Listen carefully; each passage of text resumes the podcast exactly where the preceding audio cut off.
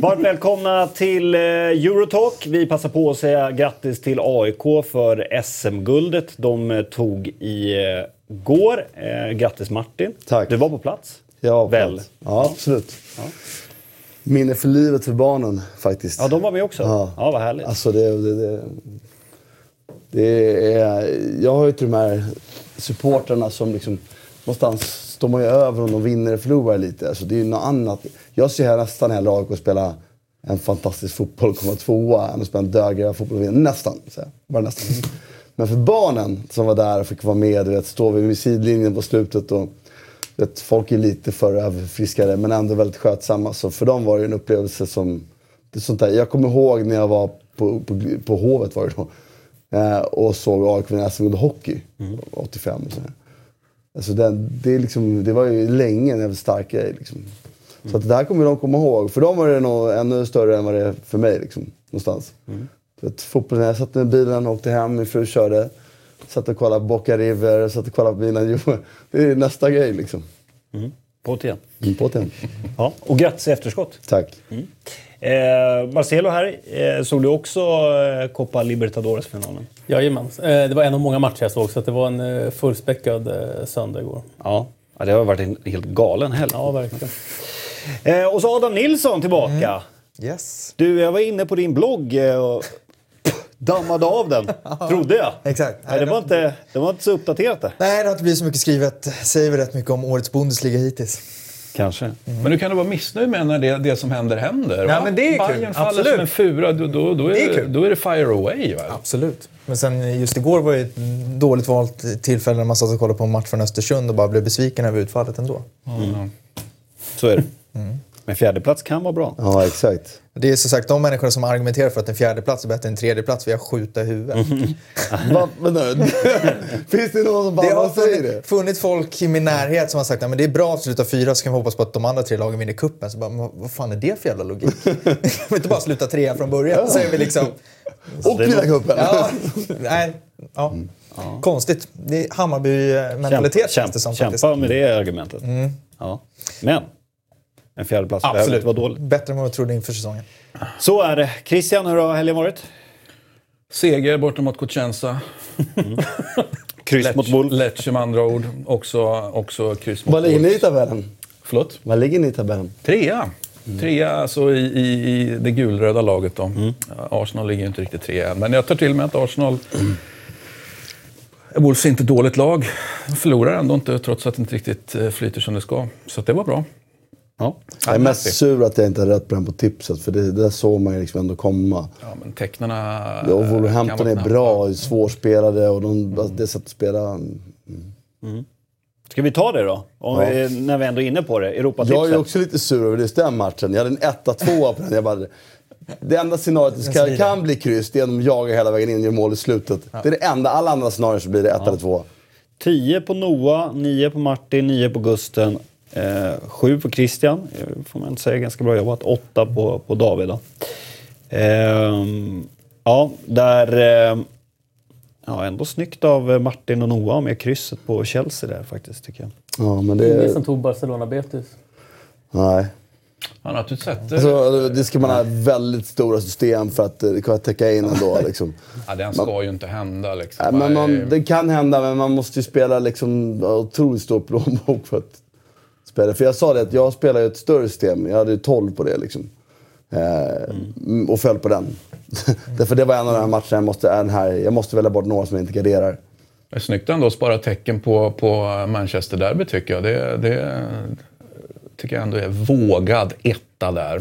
Ah, den kändes... Jag hade en... Ja, men vad snyggt. Du får en, du får en eloge. Tack. Jag är mest missnöjd med Arsenal Wolverhampton. Den och så, så jag tycker att jag hade lite oflyt på Östersund-Hammarby. Det, det, de två svider faktiskt. Mm. Eh, Frankfurt, Schalke måste ha in ett singelkryss någonstans. Liksom. Det var få kryss överhuvudtaget. Mm. Ja, det var det. Ska vi se hur ställningen är då? Eh, då ser vi att eh, Gusten fortfarande leder ganska, ganska stort och att Noah fortfarande ligger långt bakom trots att han var bäst i helgen. Då. Ja. Han, eh, han, eh, två viktiga saker. Det ena är att Davids den här supertrenden nu måste, eh, den bröts lite. Och det andra är ju att eh, eh, Gusten inte hoppar tillbaka. Han har ju legat eh, riktigt, riktigt högt i snitt faktiskt. 9,0 är bra tycker jag. var det här Noahs bästa? Nej, han hade väl någon... Jag hade någon bra där tidigare vill jag minnas. Vi hade ju eh, tips-SM också i lördags. Eh, hur gick det för dig Martin? Jag tror att den är noll rätt på, på Championship ungefär. Du, du, du, har det kämpigt med Championship. Ja, Championship, jag kan inte en match. Jag, vet, jag, satt, vem, jag satt och bettade ändå. Det som hjälpte mig då var, var ändå en eh, spelare som spelat Championship. Så att jag hade bojat med mig. Fick hjälpa mig att tippa Championship, för jag hade ingen aning. Nej, Jag orkar inte leta på... sju rätt. Eh, noterar vi att Björn ligger där bland de bästa den här veckan. Men det där är ju bara... Men det var- har vi ingen det var ackumulerad historia här nu? Det är det vi vill se. Vi vill ha en, eh, vi vill ha en, en, en, en tabell här också på den här lilla divisionen. Det har vi inte, kanske inte. Ja, men det kanske kommer under programmets eh, gång. Ja, men det vore väl kul att, att se hur... Men med en som också gör som tips-SM gör, det vill säga som räknar bort den sämsta automatiskt. Ja, Eller? men exakt. Ja, men där har Det har. Ja, inte, men- ja, men det har precis. inte Men du har ju bommat den, Jag har så den- bommat den, ja. Så att den eh, ryker ju. Ja, där åkte jag ner lite när vi kollade totalen. Men eh, ja, vi kämpar vidare. Noah och Jesper och eh, Gusten. Ja, men det var ju det vi kom fram till i det förra programmet, att just Noah är där och, och, och krigar på två fronter. Han går ju in för, för tips Det var väl det som var förklaringen till, till, till den svaga formen då i... Men Tumba har också bommat den ju, så han är ju också Han bommade den, i, den som var i helgen. Ja, jag kommer att ta den här divisionen, jag känner mig ganska säker på. Är det så? Ja. Men kan vi få en justerad med de automatiskt borta? För Ja, men den, är justerad, den är justerad. Nej, det Vi kan- har kört fyra omgångar. Ja, då ska en av de sämsta ska bort. Ja, men det gör man ju efter Och den sista. är borta. Nej, det är... Nej, det kan inte vara. Jag lovar. Är det då? Jag har en 10, en 8 och en 7, det blir 25. Vad hade du säm- sämst då? Trea. Den första, allra första. Fan, kan jag läsa sånt efteråt?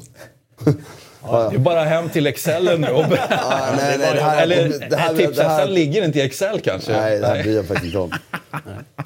Ja, det blir spännande. Men Christian, då har Noah härligt. snittat eh, nästan 10 då eller? Det kan ju omöjligt stämma. I Jo, Ja, det kan och nog... för sig, den första hade alla dåligt ja. Mm. Ja, den var katastrof. Just det, och den får inte jag välja bort nu när jag bommade. Nej, exakt. Ah. Ja, alltså. Ja, jag måste själv skylla. Vi går vidare. Eh, Copa Libertadores-finalen, första matchen. Eh, som regnade bort på lördagen, till att börja med.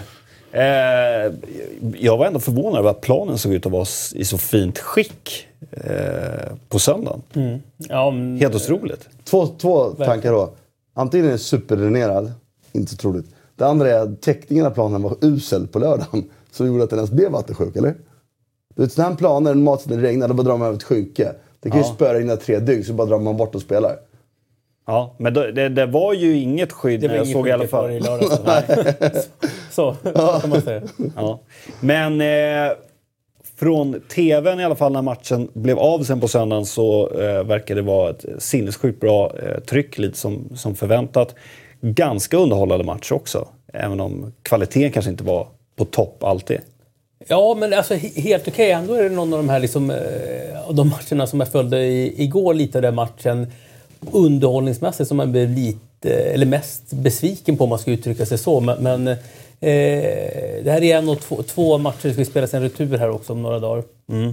När går den? Eh, onsdag, tisdag, onsdag om jag inte har helt fel. Eh, det är väl sista gången de gör det. Sen ska det vara eh, En final. en final framöver. Men det, det här är ju...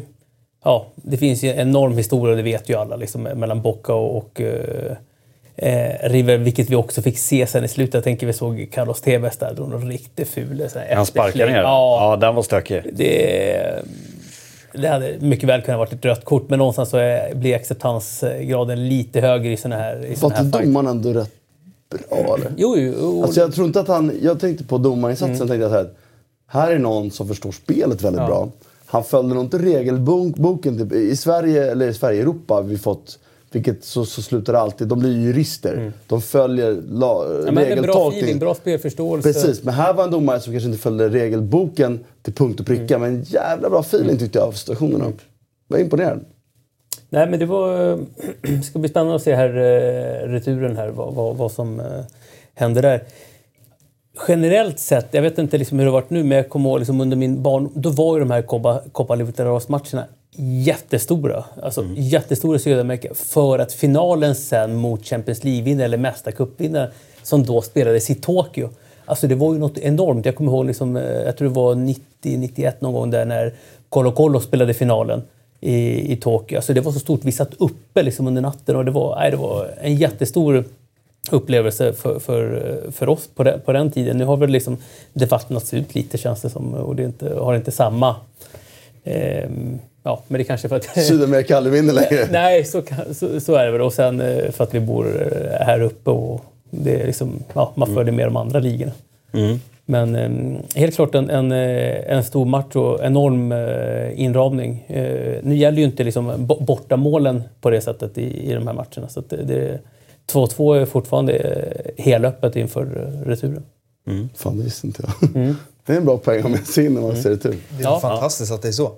Ja, Brukar den inte gå senare i matchen? Alltså, den är väldigt tittvinnande tid för en gångs skull. Ja, men jag tror, att, jag tror nog att det, det är nog en, eh, ett strategiskt perspektiv att de, att de har lagt den där. Smart, Det, och det, det behöver ju de sydamerikanska klubbarna liksom bli, bli bättre med, med när de sänder matcherna så att det når liksom en, en större volym av eh, människor. Vilka tror ni tar hem det då? Alltså, ska man se den här första matchen utan att ha Marcelius koll på lagen innan på samma sätt. Jag kan ju känna igen, många spelarna har man ju sett tidigare. Men man har ju inte sett lagen de spelar. Så säger jag att det är svårare att dra slutsatser av sådana här matcher. För det är ju taktiskt är den ju rätt dålig. De är så utspridda lagen, det är sådana hål överallt. Man blir sitter så här, fan här skulle ju typ... Vad fan, åker till Pep ner och gör någonting där liksom. Det var så kul. Så därför, från mitt perspektiv när jag såg matchen, normalt så kan man se viktiga så här matchbild, man bara... Fast när River hade kontroll så gjorde bara... Det var liksom... Nej, men det är svårt. Jag tror i sådana här matcher, det är så pass mycket känslor. Så det det, taktiska aspekt. kommer liksom i andra hand eller i tredje hand. Då, som svar på din fråga, vilka vinner? Det är de som lyckas hålla känslorna i, i styr sett över 90 minuter i, i returen. Sen får vi se lite hur Boca klarar sig utan eh, Christian Pavon som, som eh, Eh, det var även frågetecken kring honom in, inför matchen. Fick utgå efter drygt 20 minuter. satte de in Benedetto, då.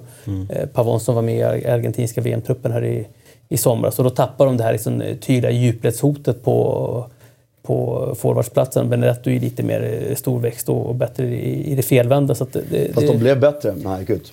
Oh, visst är det, det, jag, blev, det, blev, det blev en, ett, en annan, ett annat sätt att, att spela på också som kanske passar den här matchbilden lite mer. Men eh, klarar de att hantera det så, så, så får vi se. Eh, Det, det, som sagt, jag tror den, som lyckas hålla känslan i styr här eh, i returen eh, tar hem det här. Det var också härligt att se jag, när TV sitter och skrev in. Jag vet inte om ni såg när han sitter med tränaren. Det var som att de pratade som ja, men typ polare. Ja. så att, ja, nu går vi och spelar. Ja, jag tänkte det också det. Bara, ah, ja, men jag går. Jag, jag kör. Jag fixar det. Och så hade han ju det där rykande skottet direkt. Ja. Sen blir jag ju glad när jag ser, jag har alltid älskat Tevez som spelare. Liksom, just för att han har den här argentinska, han kombinerar fint spel med det här. Sen är jag inte vad han var, men han hade den där skottläget och kände man bara suget.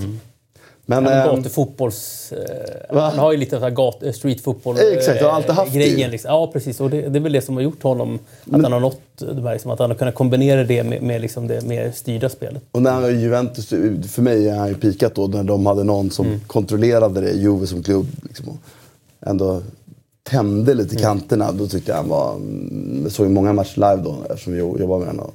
Fan vad bra han var. Alltså.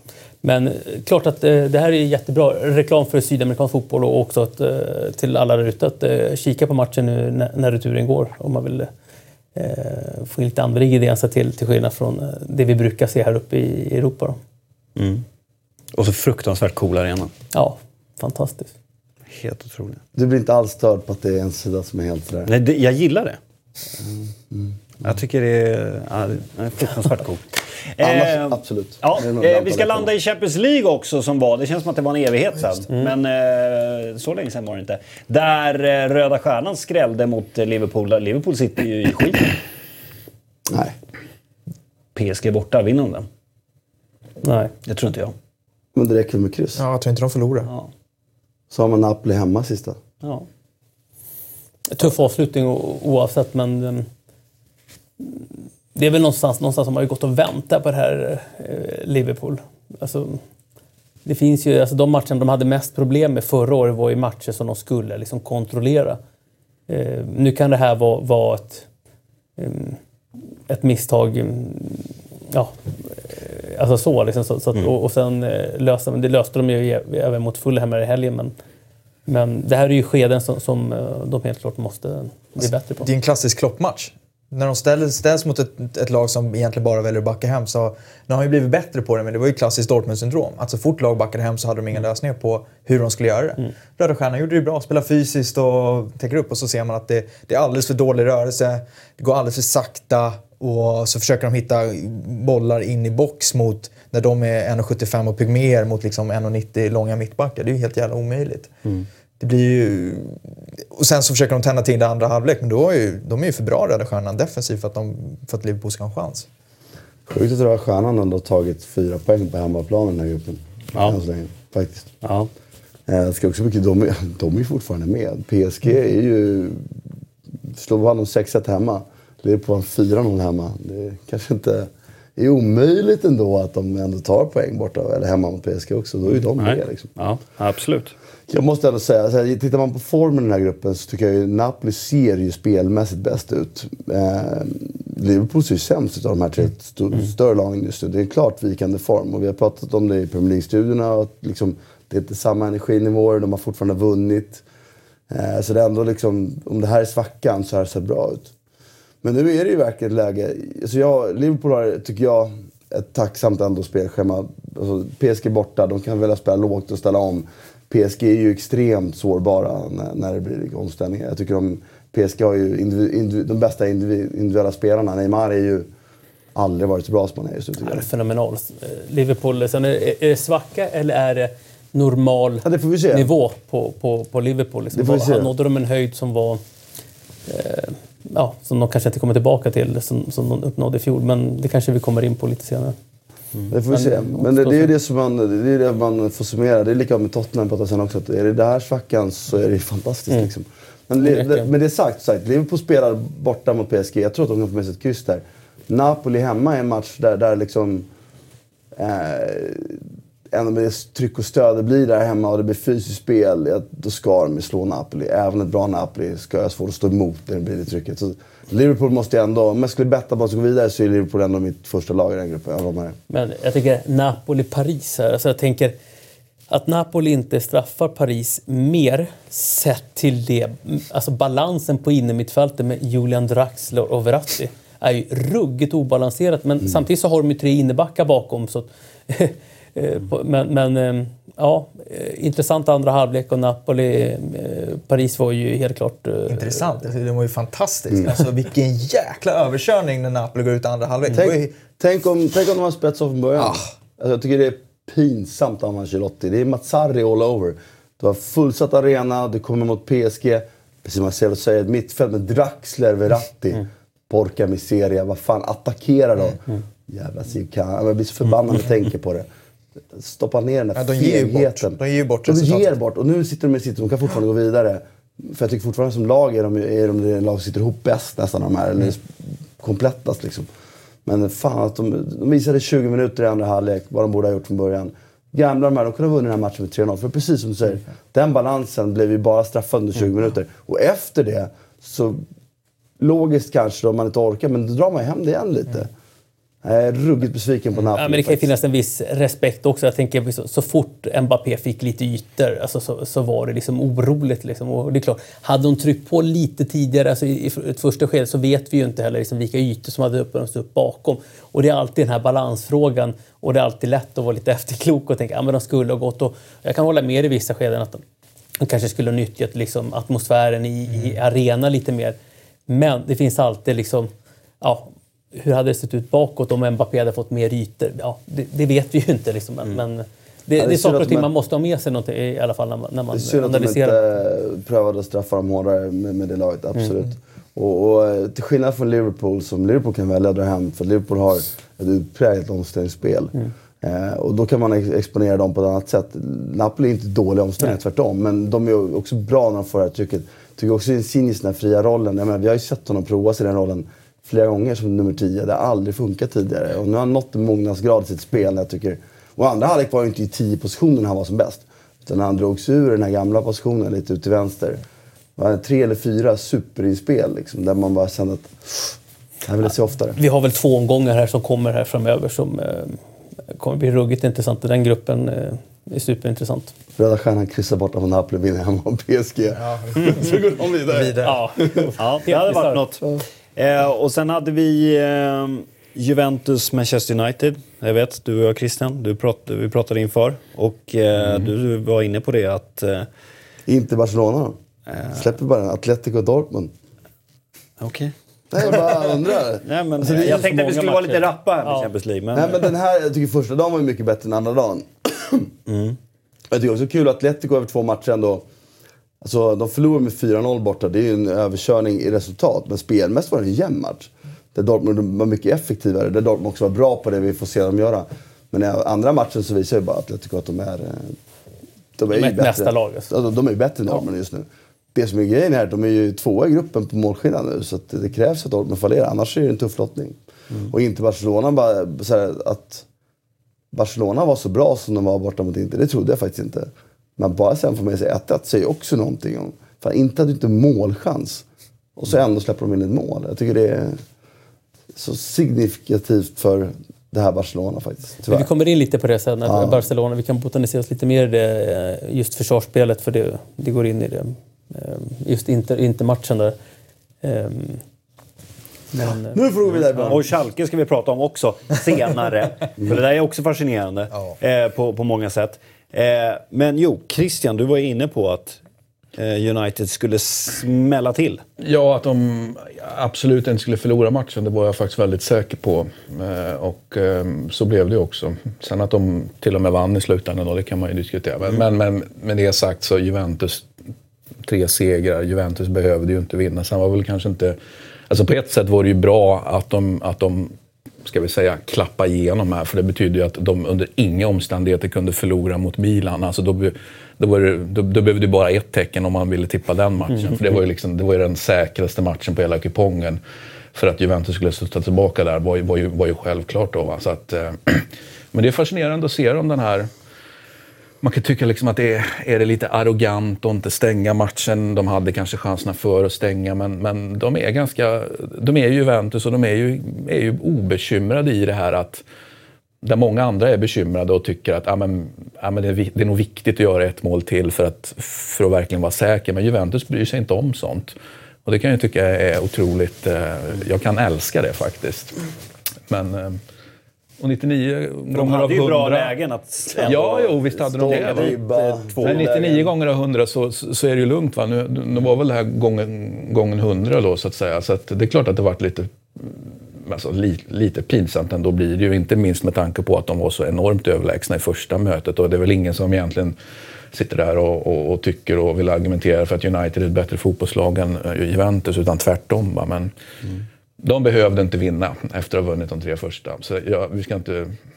Vi ska det- inte det de dramatisera det för mycket. det Det, de var ju mer behöver- dramatik på, på United-hållet Och lite i efter fall. slutsignalen Ja, den var, den var Vad tycker ni om det? vacker att skåda. om det här. Nu med lite några dagars distans till det. vet du, vet, Det vad bara jag- bättre och bättre, Jag, eller? jag, tycker, jag tycker så här.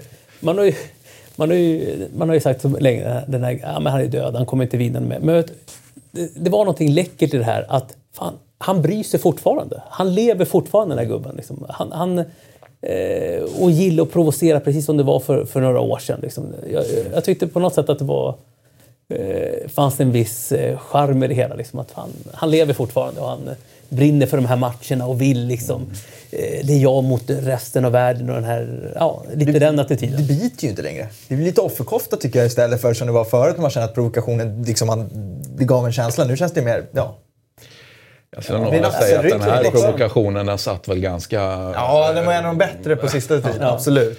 Eh, sen kanske han var ännu bättre på det förr i tiden. Ja, det tycker jag. ja. Var starkare då.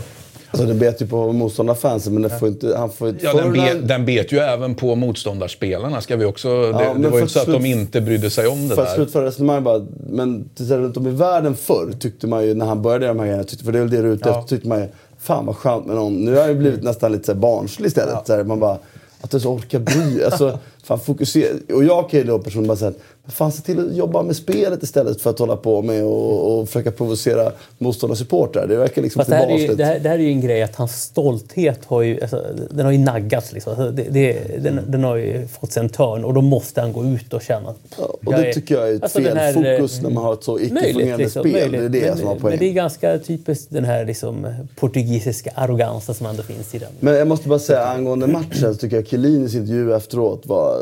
Jag älskar sånt där. När han liksom... "Nej, det här var inte bra nog. Det är liksom ingen snack. De har dominerat, de har haft ribba, stolpe, frilägen. Han bara, för det första måste vi... Alltså, han, Ja, men en vinnare, han är en vinnare. Ja, jo men det är det som är hela det här. Och han är ju aldrig så här precis en, två punkter. Utan han är, pratar ju lång, länge och... Han pratar ganska mjukt för att vara så hård. Men han, slutsatsen var ändå så här att ah, men vi måste göra mål på våra chanser. Det här duger inte. Vi, vi kan inte behöva så mycket målchanser för bara ett mål. Det är för dåligt. Och det andra är, vi har haft det här kommande mot oss. Vi slappnar av. Vi får inte slappna av liksom. Vi ska inte släppa in ett mål mot så- alltså, Jag bara älskar den liksom. Det är inget snack om. En del andra har gått ut och sagt att ja, vi var så mycket bättre än dem. Fan vad orättvist. De spelar inte fotboll. De sparkar långt och vinner.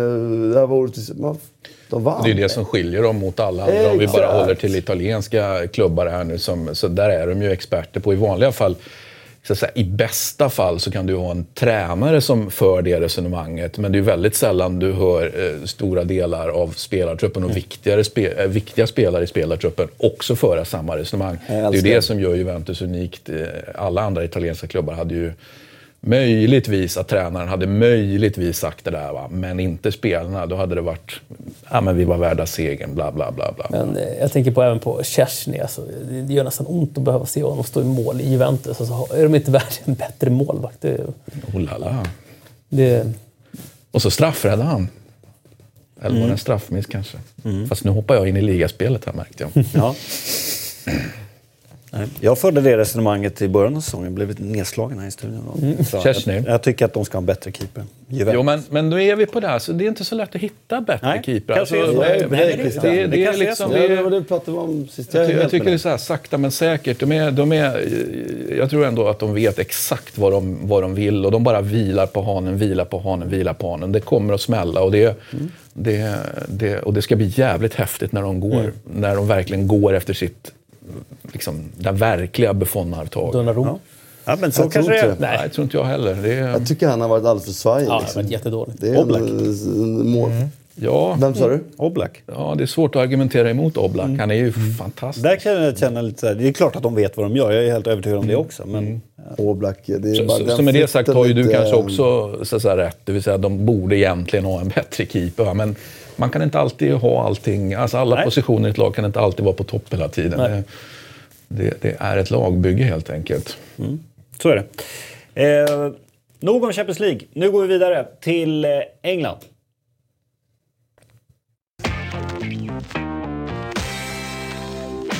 Ja, den är mm, okej. Okej volym. Det är okej. Du vill ha lite mer tryck? Ja, Jag vill ha tryck. Ja. kan ju inte vara så svårt, tänker jag då. Det var att någon skruvar på mig. Vi kanske fixar det till eh, när vi går vidare. Se- Serie A. Ja, precis. Det ringer i öronen. Manchester Derby var det. City vann eh, övertygande. Apropå det här med att... Eh, du pratade om att Chiellini efter en match säger så här, men det, det är liksom ingen snack. Eh, Och, så hörde man Mourinho efter den här matchen som pratar om att så här, ja, men det, det är ja, något litet misstag där, men samtidigt vi var lite bättre och vi skulle... Alltså de hade bara... De hade, Fellaini från start, hade behövt honom Ja. sista halvtimmen. Hade vi Jag tänkte vi- honom utvilad. Ja, exakt. Och vi hade, de En hade match. bara 2-1. Ja, men ni har ju inte ett skott på mål. Men ja, det är väl Mourinho. Men jag tänkte bara lite kontrast Nej, jag till är med det. dig. Eh, men vad säger ni om matchen då? Att det var skönt att City vann, det säger jag punkt. Därför att, eh, varför är det skönt? Därför att jag tycker att eh, City är ett så mycket bättre fotbollslag. Jag tycker att Uniteds sätt att spela just nu, att de karvar ut resultat i och för sig imponerade, men de förtjänar inte de resultat de har fått spelmässigt, som jag ser på det. Alltså ser jag att det är skönt att ett bättre fotbollslag får vinna. Sen måste alla- säga, jag älskar det, det uttrycket att karva ut ett resultat. Saker och ting liksom är inte optimalt Nej. på något sätt, men man karvar ut resultat. Jag måste bara säga, jag bara älskar det. Vi Absolut. borde använda det uttrycket mycket mer. Och, För det det och hylla de som karvar ut Och de resultat. som gör det till en spelidé och lyckas med det konstant, absolut. Men eh, och sen tycker jag ju eh, att, att också då, mm, jag hade ju singelrätten här och argumenterade ganska hårt för att City aldrig skulle tappa det här. Eh, för att Guardiola hatar Mourinho. Eh, det är jag rätt säker på. Han hatar allt han står för spelmässigt, arrogans och det. Så att för honom var det en viktig match att vinna. Eh, och eh, jag tycker ju att eh, matchen i veckan, de skulle ha fått stryk den också. Och jag tycker ju att det vore bra för United om eh, Mourinho försvann. Eller jag är övertygad om det. Ja. Men tror du att han gör det nu? Ja, Alltså, men varje förlust kommer han under närmare. säsong är väl inte att rekommendera ett tränarbyte, va? Eller? Om man har en tränare som är skadlig för verksamheten, vilket jag tycker att Mourinho är. Det är hårda ord. Men jag är ingen fan av Mourinho. Jag tycker att det han stod för en gång i tiden var bra. Men det, tiden har sprungit ifrån honom. Han kan... Ja, alltså, men det är vi helt överens om. Ja, men, men just att vara skadlig för verksamheten, är, det är hårda ord. Och jag Okej, tycker återigen, nu är vi låt ändå så har, ja. långt inne på en säsong så att det, det skulle såklart bli krångligt. Skulle det komma en spark nu till exempel, då, då, är, ja, då får du den här problematiken med vad händer med januarifönstret? Vad ska, liksom, ska man ha? Ja, men tänk tvärtom då, att ge honom januarifönster till. Du riskerar att tappa spelare som faktiskt är användbara på riktigt för att de inte trivs i systemet. Jag vet inte. Eh, och du riskerar att dessutom värva andra spelare som inte är... Jag tror att det värsta som kan hända för United var att de har en ganska bra svit nu in i januarifönstret. Så Mourinho får lite mandat igen. Plockar några spelare han vill ha. Eh, lägger ut några miljarder till. Och, och så står man där i sommar, så, som är sommar så har de blivit femma. Och så har de inte fått eh, utväxling på de här spelarna. Och står de med ännu mindre pengar, eller ännu mer pengar spenderade och ännu längre ifrån. Men jag vill ju ha United som en topplag. Liksom. Jag ser inte det ske. Men, alltså, de ska överspendera, vilket de i och för sig har råd med. Men, De ligger alltså 12 poäng efter. Eh, minus ett i, i, i målskillnad. I, eh, jag tycker inte det är bra okej, nog. Liksom. Det är inte okej. Eh, man kan ju titta på, på den här matchen. För det första så måste man ju beundras lite av, av City och sättet hur de spelar och sättet hur Pep och liksom, alltså faktiskt höjt spelarna. Höjt spelarna och, och liksom hur han faktiskt cementerat den där liksom innebacksduon med Stones och eh, Laporte. Som, eh, Laporte var ju riktigt, riktigt bra. vad bra Rikt- ja, och att han inte ens är med i franska landslaget i häpnadsveckan. Det- Där, där Kan han bli spansk? Vad sa du? Kan han bli spansk? Eh, nej, alltså... Ja, Bask. Ja, bask. Jag lä- vi lämnar det osagt. Jag vet faktiskt inte om han har... Men eh, sättet hur han spelar fotboll och liksom hur City spelar, eh, fenomenalt. Sen är det visserligen, tycker jag, liksom två individuella misstag där spelarna inte är tillräckligt skarpa i United som gör att två målen kommer till. Det ena är faktiskt eh, Victor Nilsson Lindelöf, där han vänder liksom 180 grader. Fel håll. Åt På fel håll. Åt fe, precis, åt fel håll. Alltså, du får ju inte liksom, han har ju ryggen mot honom. Och, nej, men, alltså, det, det, och det gör att han hamnar kanske någon sekund efter och gör att Agüero får det här lilla extra för att skjuta. Och Agüero innanför straffområdet, han är letal. Jag behöver inte ens vara en sekund. Nej. Nej. Och det andra är, det andra är eh, när... när eh, vad heter han? Eh, jag Matic. tänker på- Ja, men jag tänker på tolvan där. Eh, tappar jag bort namnet där. Småling. Eh, Småling. När han tar en diagonallöpning i försvarsspel, följer sin spelare. Matic kommer ner, kommer ner bredvid Nilsson Lindelöf. Men tittar inte bakom. Tittar, tittar inte bakom. Och det är det som är själva grunden med att spela med Lille en Gundogan kan... Ja, den har ju Och liksom- skett så många gånger då med Ja. Matic också. Att han kliver ner i backlinjen och egentligen bara förstör Ja, genom men att vara där. För att han tar inte sin gubbe sen. det ja, men du behöver inte ens ta din gubbe, du behöver liksom orientera dig och se till att Skydda backa. yta. Ja. Skydda ytan. Du Ja, inte det, det med är ingen markeringsspel de sysslar med. Men det är anledningen till att du spelar med en sexa. För Mm. att innebackarna ska kunna ta löpningar ut bakom ytterbackarna för att sexan ska droppa ner så att Mm. du inte tappar numerära ö- överläget in i boxen. Och när de väl gör det, men han är inte tillräckligt, han är inte tillräckligt skarp. Och sen något annat som man kan sakna med, med, eh, eller i själva spelet i United, jag tänker på när, när Mourinho var i Barcelona så hade han ju den här. Liksom, alltså, det, det var världens bästa kontringslag på den tiden. Inte ens det har de. De har spelartyperna för det. Men de har inte liksom det här omställningsspelet som, som jag Du tycker de menar att han var i Real Madrid? Vad sa du? Sa du I? Real. Mm, han var i Real, ja. Ja, vad sa jag? Barca. Ja, förlåt. förlåt. Jag är i Real Madrid. Förlåt. Ja. men då hade han ju som, eh, som med Ronaldo, Di Maria och Öster liksom ett fenomenalt omställningsspel. Det har de inte riktigt här heller, men jag tycker i en sån här match ska vi faktiskt eh, lyfta sättet City faktiskt spelar på. Hur de liksom hur de bryter, hur de bryter ner lagen. Liksom, det spelar ingen roll hur, vilken taktisk disposition de använder utan de nöter och nöter. Man, kan se vissa sekvenser under matchen när de går upp på ena sidan, de kommer inte igenom. Okej, tillbaka, ut på ena kanten och sätter yttern en mot en. Går inte det igen, gå in centralt, gå ut på ena kanten tills de hittar de här genombrotten och kan sätta sina spelare en mot en. Det är liksom det är fenomenalt och, det är, och, så tittar, och så tänker man att vi måste köpa, köpa spelare. Det är många som säger. Det här är spelare som faktiskt utvecklas under, under eh, Guardiola. Fernandinho, eh, Silva. Silva. De Bruyne och så vidare. Som, Agüero. Ja, det är många. Det är som har fort- fortfarande utvecklats mycket under... köpta. Jo, jo, men Alltså, det är fortfarande, jo, det är det fortfarande ett hantverk Absolut. som han har gjort. Exakt. Det han. Från Det Pellegrinis nivå så har han ju lyft dem, Han har fått rätt mycket pengar för att göra det också. Ja, ja, han har adderat till laget, precis. Så Men, att det, men nettospenderingen är ju inte större i City United. Eller är det liksom... nej, United alltid? har ju bevisligen Men det- Då är det den häftiga grejen också, även om han har haft mycket pengar, det har vi pratat om tidigare. Han har ju gjort kanske överraskande val. Dels valt att förstärka på överraskande positioner och med överraskande, alltså eh, spelare som kanske inte har varit självklara för oss vanliga dödliga. Han är ju odödlig, Guardiola, så är det ju.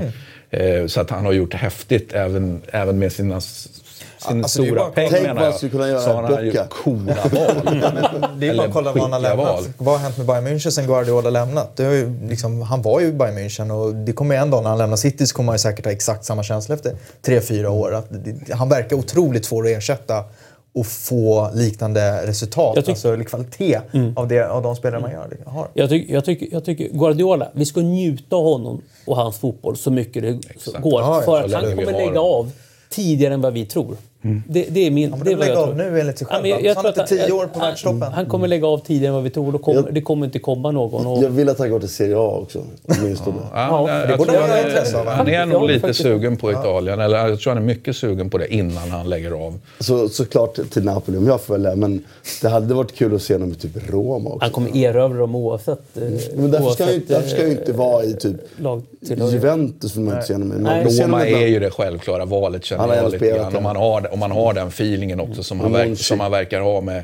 Ja, jag tänker inte på Monchi, jag tänker med Franco Baldini. Man, man, man kommer ihåg de här när, när, när Franco Baldini var inne andra gången så att säga i Roma så var det helt fantastiskt att höra de här eh, som, som ju Franco Baldini berättade då, hur samtalen hade gått. Det vill säga ett, han, han berättade att ah, men jag har faktiskt, vi har suttit ner, jag har träff, vi har träffats och så vidare. Och så be- berättade han vad de hade pratat om och, det var ju liksom, det var ju litteratur och historia och de fyllde i varandra. Liksom, någon började citera någon författare och den andra fyllde i. Liksom, så att, jag kan inte se det på något annat sätt. Att de älskar varandra på ett, på ett väldigt eh, häftigt sätt faktiskt. Så därför tror jag att om det blir Italien, då blir det Roma i sådana fall. Om Baldini är kvar i Roma. Exakt. Men han verkar inte kunna lämna Roma. Så att på något sätt eh, lär han väl säkert vara Men där. eh, det, det, måste man säga, och jag håller med om att Victor vänder åt fel håll. Samtidigt så, så eh, och jag tycker det är ju det som är Bolltapp på mitten där innan. Ja, men det tycker inte jag är så farligt. Fan, det är ju typ åtta spelare på egen... Bakom bollen. Bara, alltså, om man inte kan Ja. ha bollen Ja, där, då kan man... Och det står ju Mourinho och pratar om. Det får mig också säga att fan, kan man inte ha bollen i ett sånt läge, då kan man ju inte spela fotboll. Nej. Fan, då, då kan du ju bara skicka den och så, då är det ju noll risk. Då är vi tillbaka på, på som jag lärde mig spela fotboll på 90-talet. Liksom. När man skällde på mittfältet, tappade bollen, man bara fan... Har vi fem spelare bakom kan man till Här är det åtta bakom bollen. Så det bolltappet tycker jag är trams att prata om om jag ska vara ärlig. Men däremot så, och jag tycker Viktors positionsproblem, han har blivit bättre men han har ju fortfarande de här små, små nyanserna. Typ som att han vänder ett fel, lite, lite sen men fattar att det kan spelas bakom honom. Typ till Ronaldo, när de gör drömmålet. Men det straffas ju bara när man möter de här absolut bästa spelarna. För att om någon annan spelar än Agüero har bollen i det läget i straffområdet och kanske till och med Agüero, för man kan ju argumentera för att det sker ändå ska ta den. Tycker jag. Det är en rätt dålig vinkel ändå. Liksom. Men om någon annan har det här så är det fortfarande inte farligt riktigt. Så att han blir lite, i den här veckan gör han ju två positionsmissar och blir är, Brutal. alltså brutalt ja. bestraffad för det. Liksom. Det är två av världens bästa anfallare han möter inom loppet av fyra dagar. Men, och Och de gör ju också världsklass, för de kan ju också ja. sämre några Ja. gånger. Men det är också, det är också att se liksom att vi har ändå en mittback som, som spelar de här matcherna. Jag tänker Ja, vi i Sverige. alltså. Och lite, liksom en, en liten kvalitetshöjning från honom liksom kommande två, tre åren. Så, så Och jag tror att den kommer med en bättre tränare i annat spel. Jag skulle vilja bättre se... tränare, men också en bättre, en bättre mittbackskollega. Och Bailly är inte den, Smalling är inte den, Jones är inte den. Godin, Ja, men det vore ju kul att se dem i en annan typ av fotboll då, tycker jag också lite. Och då kanske kommer automatiskt stå bättre back, mittback. Men jag tycker också att han är, alltså... Fatta att ha överbryggat det jävla motståndet som har funnits honom. Han har ju inte gjort det till fullo än. För att gör han ett misstag kommer han fortfarande bli uthängd. Men det är imponerande. Så, och jag vill verkligen i det här läget skydda honom lite. För jag tycker att misstaget är... Det finns där för att han vänder sig faktiskt åt fel håll och för sent uppfattar att det kan gå bakom. Men därifrån är också... Alltså, fan, dels tycker jag att det är ska ta den. Och det andra är att det är ett jävla... Det är ett sjukt avslut. Som Bonuccis pass till Ronaldo. Det är, sjukt, det är liksom... Som, ibland får man bara liksom, ja men fan. De här är bäst Ja. liksom. Så det är lite skydda honom där. Ja, det håller jag med. Eh, vi går vidare. Ska vi säga något om Arsenal-Wolves eh, 1-1? Jag tycker att det såg eh, lite... Be- ja, jag blev lite bekymrad när jag såg eh, Arsenal faktiskt. Men det kanske man kan tillåta ibland. Det, det, det, alltså det, är ju en, det är ju inte så att... Alltså det är ju en hyf, inte superlång väg tillbaka, men det finns ju, en, det finns ju ändå en lång väg att vandra för Arsenal. Liksom, det här kan inte vara, vara klockrent liksom, redan. Det är så. Det, det, får, det får vara lite slaget. Jag, tycker, jag ser det positiva i att man inte förlorade den då, utan faktiskt orkar och, och, och reducera, eller eh, kvittera. Så att, eh, ja. Ja, Det det, finns ju- det, det är liksom ingen dramatik. Nej. Serien är lång. Men ett, alltså målet som de gör där, Xhaka. Eh, han tar ju tar inte ens emot den, han släpper bara förbi den. Och sen tänker jag på en annan spelare som vi har pratat om här förut, Adama Traoré. Alltså herregud vilken spets han har. Alltså hur snabb är han? Han har ju en eller två lägen att punktera matchen, men han är ju så... Han är bäst i Fifa säger min son. Ja, men han är ju så otroligt dålig Han är avslutare. snabbast, jag måste ha Ja, drö. han var ja, herregud. Han hade ju några, vad är det, fyra, fem meter till, till eh, Chambers där och sen sprintade han förbi honom. Ja, det var ju... Så o-Barcelona-spelare som finns inte. Du vet, Xavi, Iniesta, Busquets, långsamma. Här har en spjutspets utan teknik. Men jag måste säga att, att jag tycker att Wolverhampton är också lag eh, som jag har problem med. Tänk om de fick dit en riktigt bra nia, eller en riktigt bra målskytt. För de spelar faktiskt jävligt bra tycker jag många matcher och får dålig utdelning. Och det, med det sagt, så dels tycker jag att det inte är helt ologiskt att, att Arsenal ser dåliga ut mot dem. Det är det ena. Det andra är det inte helt ologiskt att de inte förlorar heller för att de, Wolverhampton kan ju inte avgöra matcher riktigt.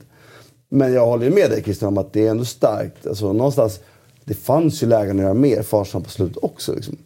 Så att även i en match där man jag tycker de egentligen inte förtjänade, eller Wolverhampton var bättre. Så, Så karvar de ut ett oavgjort resultat. Fast de karvade kanske inte riktigt. De, Nej, men, eh, Emery- någon, någon satt med kniv i alla fall. Ja, men Emery behöver nog helvete, eh, ett, ett eller två transferfönster till tror jag för att och, och sätta det här helt och hållet och få, eh, få det här att liksom, flyga helt och hållet. Det, det, är fortfar- det finns fortfarande en hel del dödkött som måste, som måste bort härifrån. Ja. Ehm, Jag håller med. Och, det, och det är det vi har transferfönster till. Ja, precis. Så att... ehm, I plural. Ja, i plural. Det är precis, det, det, det, det ska ta, det får ta tid liksom. Det, det, det är lugnt. Det Lagbyggen tar tid. Förlåt? Lagbyggen tar Ja, lagbyggen tar tid. Precis som vi pratade om med målvakten tidigare. Liksom, alltså, du, att gå in och ha ett helt optimerat... Det är liksom hur många har helt optimerade startelvor om man, om man, om man tänker efter. Möjligtvis Pep då som tycker... Eh, och, och ena anledningen till att han har det är ju för att han tänker så olikt precis alla andra. För ingen annan hade satt ihop samma startelva som Pep sätter ihop. Va? Men, men han är väl kanske den enda tränaren i världen som har en optimal startelva. Ingen annan har ju det. Mm. nej, fast han, han ändrar sig ganska ofta. Ju. Jo, men han Ja, men jag för att- varje match. Liksom. Det är det. Alltså han, han har ju exakt de spelarna han vill och det, det tror jag ingen annan skulle säga. Eller möjligtvis säga, men inte tycka. Men apropå lagbyggen så må man också säga det att därför också väntat att Chelsea, det har gått lite för fort för det lagbygget tycker jag. Det har ju, tycker jag, tappat lite tempo. Det blir lite stillastående, inte samma flyt. sådär. Och nu såg jag inte matchen eftersom jag var och kollade på andra matcher just då. Men det krysset kändes att det låg. Och då tycker jag också att det är bra att inte... Everton är en bra motståndare. Det är en bra tränare. De har bra individualister. Att inte förlora en sån 12, match. 12 raka utan torsk Ja, för Chelsea. 13 va? 12 tror jag. 12 i ligan förstås ja. Ja. För det är bara spetshåll. Det är det man pratar om. Sorry. Eh, nej, men det, och det är ju starkt det. Men, och, och, um, men därför är det liksom, det är ju ett lagbygge som har gått ovanligt fort, måste jag påstå. Och där pratar vi om... Alltså, jag tror ändå att, att Pellegrino och Guardiola står närmare varandra i spel. Ja, ja. Sätt att spela fotboll. Än vad Conte och Sarri Men det är därför de har fått så, så pass bra effekt på det här. Just för att eh, spelarna har har blivit eh, förlösta. Och kanske ha kvar lite defensiva strukturer från Conte. Vem vet? Det får vi se. Men eh, det är ju i alla fall eh, liksom väntat att det skulle liksom börja... Jag tycker ändå att de har tagit mer pengar än vad de verkligen spelat sig till egentligen, Chelsea.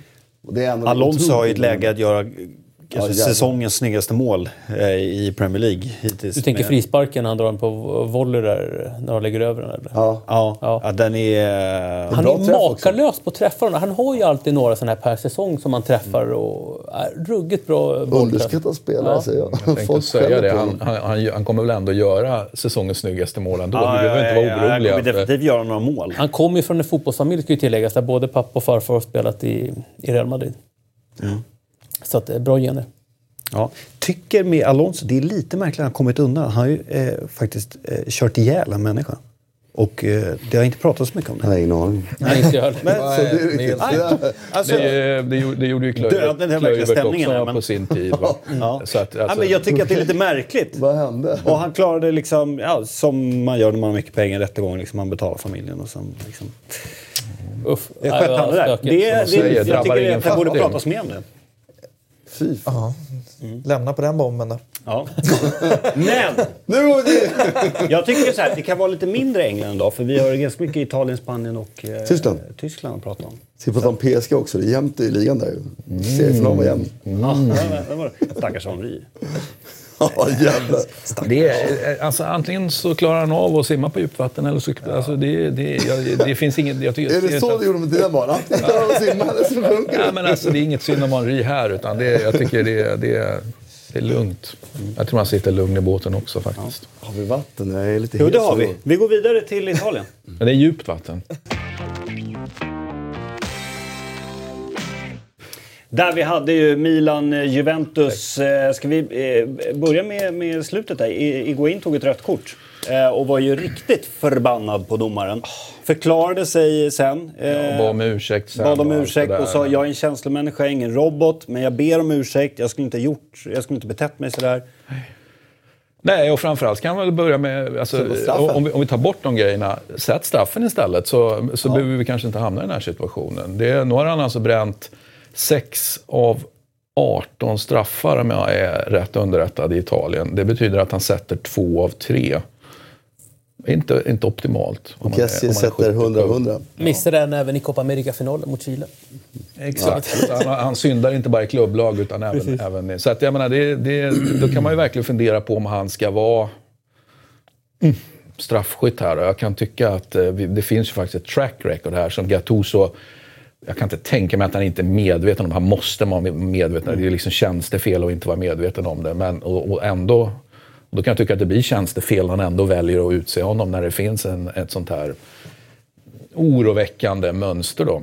Ja, det gäller att vara stark som tränare. För att det är såklart att han vill slå en sån straff mot Juventus Ja, och det är klart han vill. Det gäller att vara Och- och stark. Vi har dyraste- Kessie som har satt alla sina straffar han slagit. Låt honom skjuta liksom.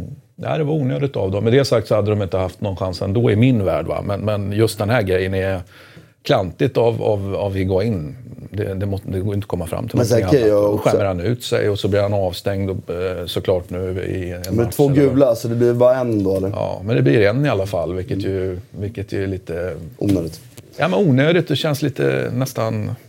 Jag känner, det känns nästan fegt faktiskt. Ja, alltså, han fattar ju vad som ska hända. Men så här, Sätter jag- han sitt lag i skiten? Jag bara säga så här, jag... Eller alltså, jag tycker med att det är- kommande avstängning jag tyck- sätter han ja, ja, skiten. Jag tycker ju att det här är absolut är, är förkastligt att göra sådär. Jag tycker sånt här borde böter. Men min bild när jag var där nere och spelade, i- visserligen i andra ligan då, men ändå, det var att den här typen av känsloyttringar, det slog man absolut inte ner på.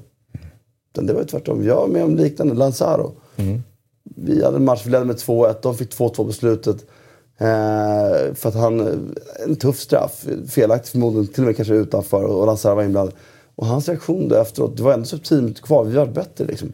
Han vet, fick, domaren gav rött, direkt rött till slut, han sparkade på saker. Och Och efteråt var det ingen jävel som pratade om att han var dum i huvudet som gjorde det. Alla pratade om den jävla dumman som blåste den jävla straffen. Jag bara, fan vi är tio minuter kvar att vinna matchen på. Alltså, du vet, då är man ju tysk-svensk eller vad fan det är nu är.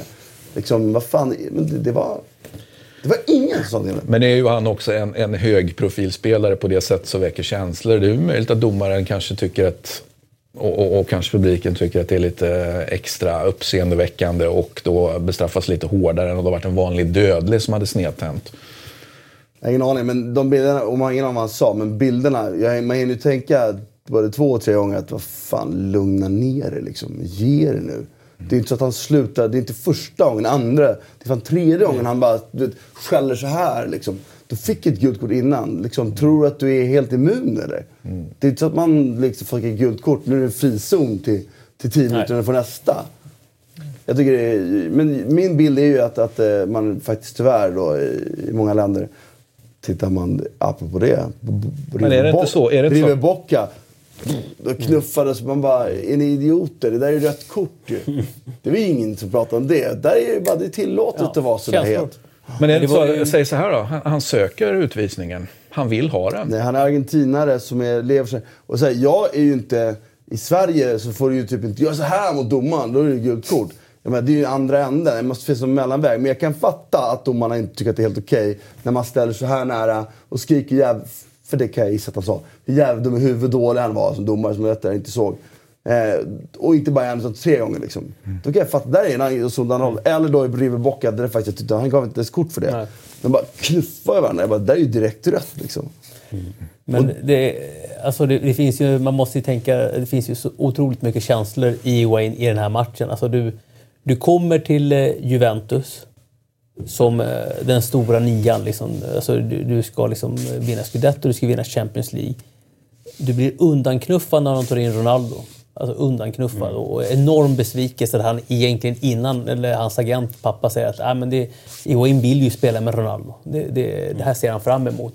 Blir undanknuffad, kommer ner dit, missar straffen och till slut så, så rinner det över. Där kan man också tycka att, mm. som, som, vi var inne på här, att eh, där måste man vara lite coolare och, och, kanske att han inte skulle ha slagit straffen utan att man kanske ska ha någon annan. Eh, men mer på grund av liksom känslomässiga eh, skäl att det är för mycket liksom, revansch i det hela och då, och då går det över liksom, taktiska och andra tekniska liksom, aspekter i spelet. Eh, eh för att eh, här var han ju riktigt, riktigt eh, frustrerad. Mm. Säga att jag tycker det var fint att se en del Juve-spelare, eller flera Chiellini, Matuidi, mm. några som var framme liksom, och lugnade ner honom. Alltså, vet, mm.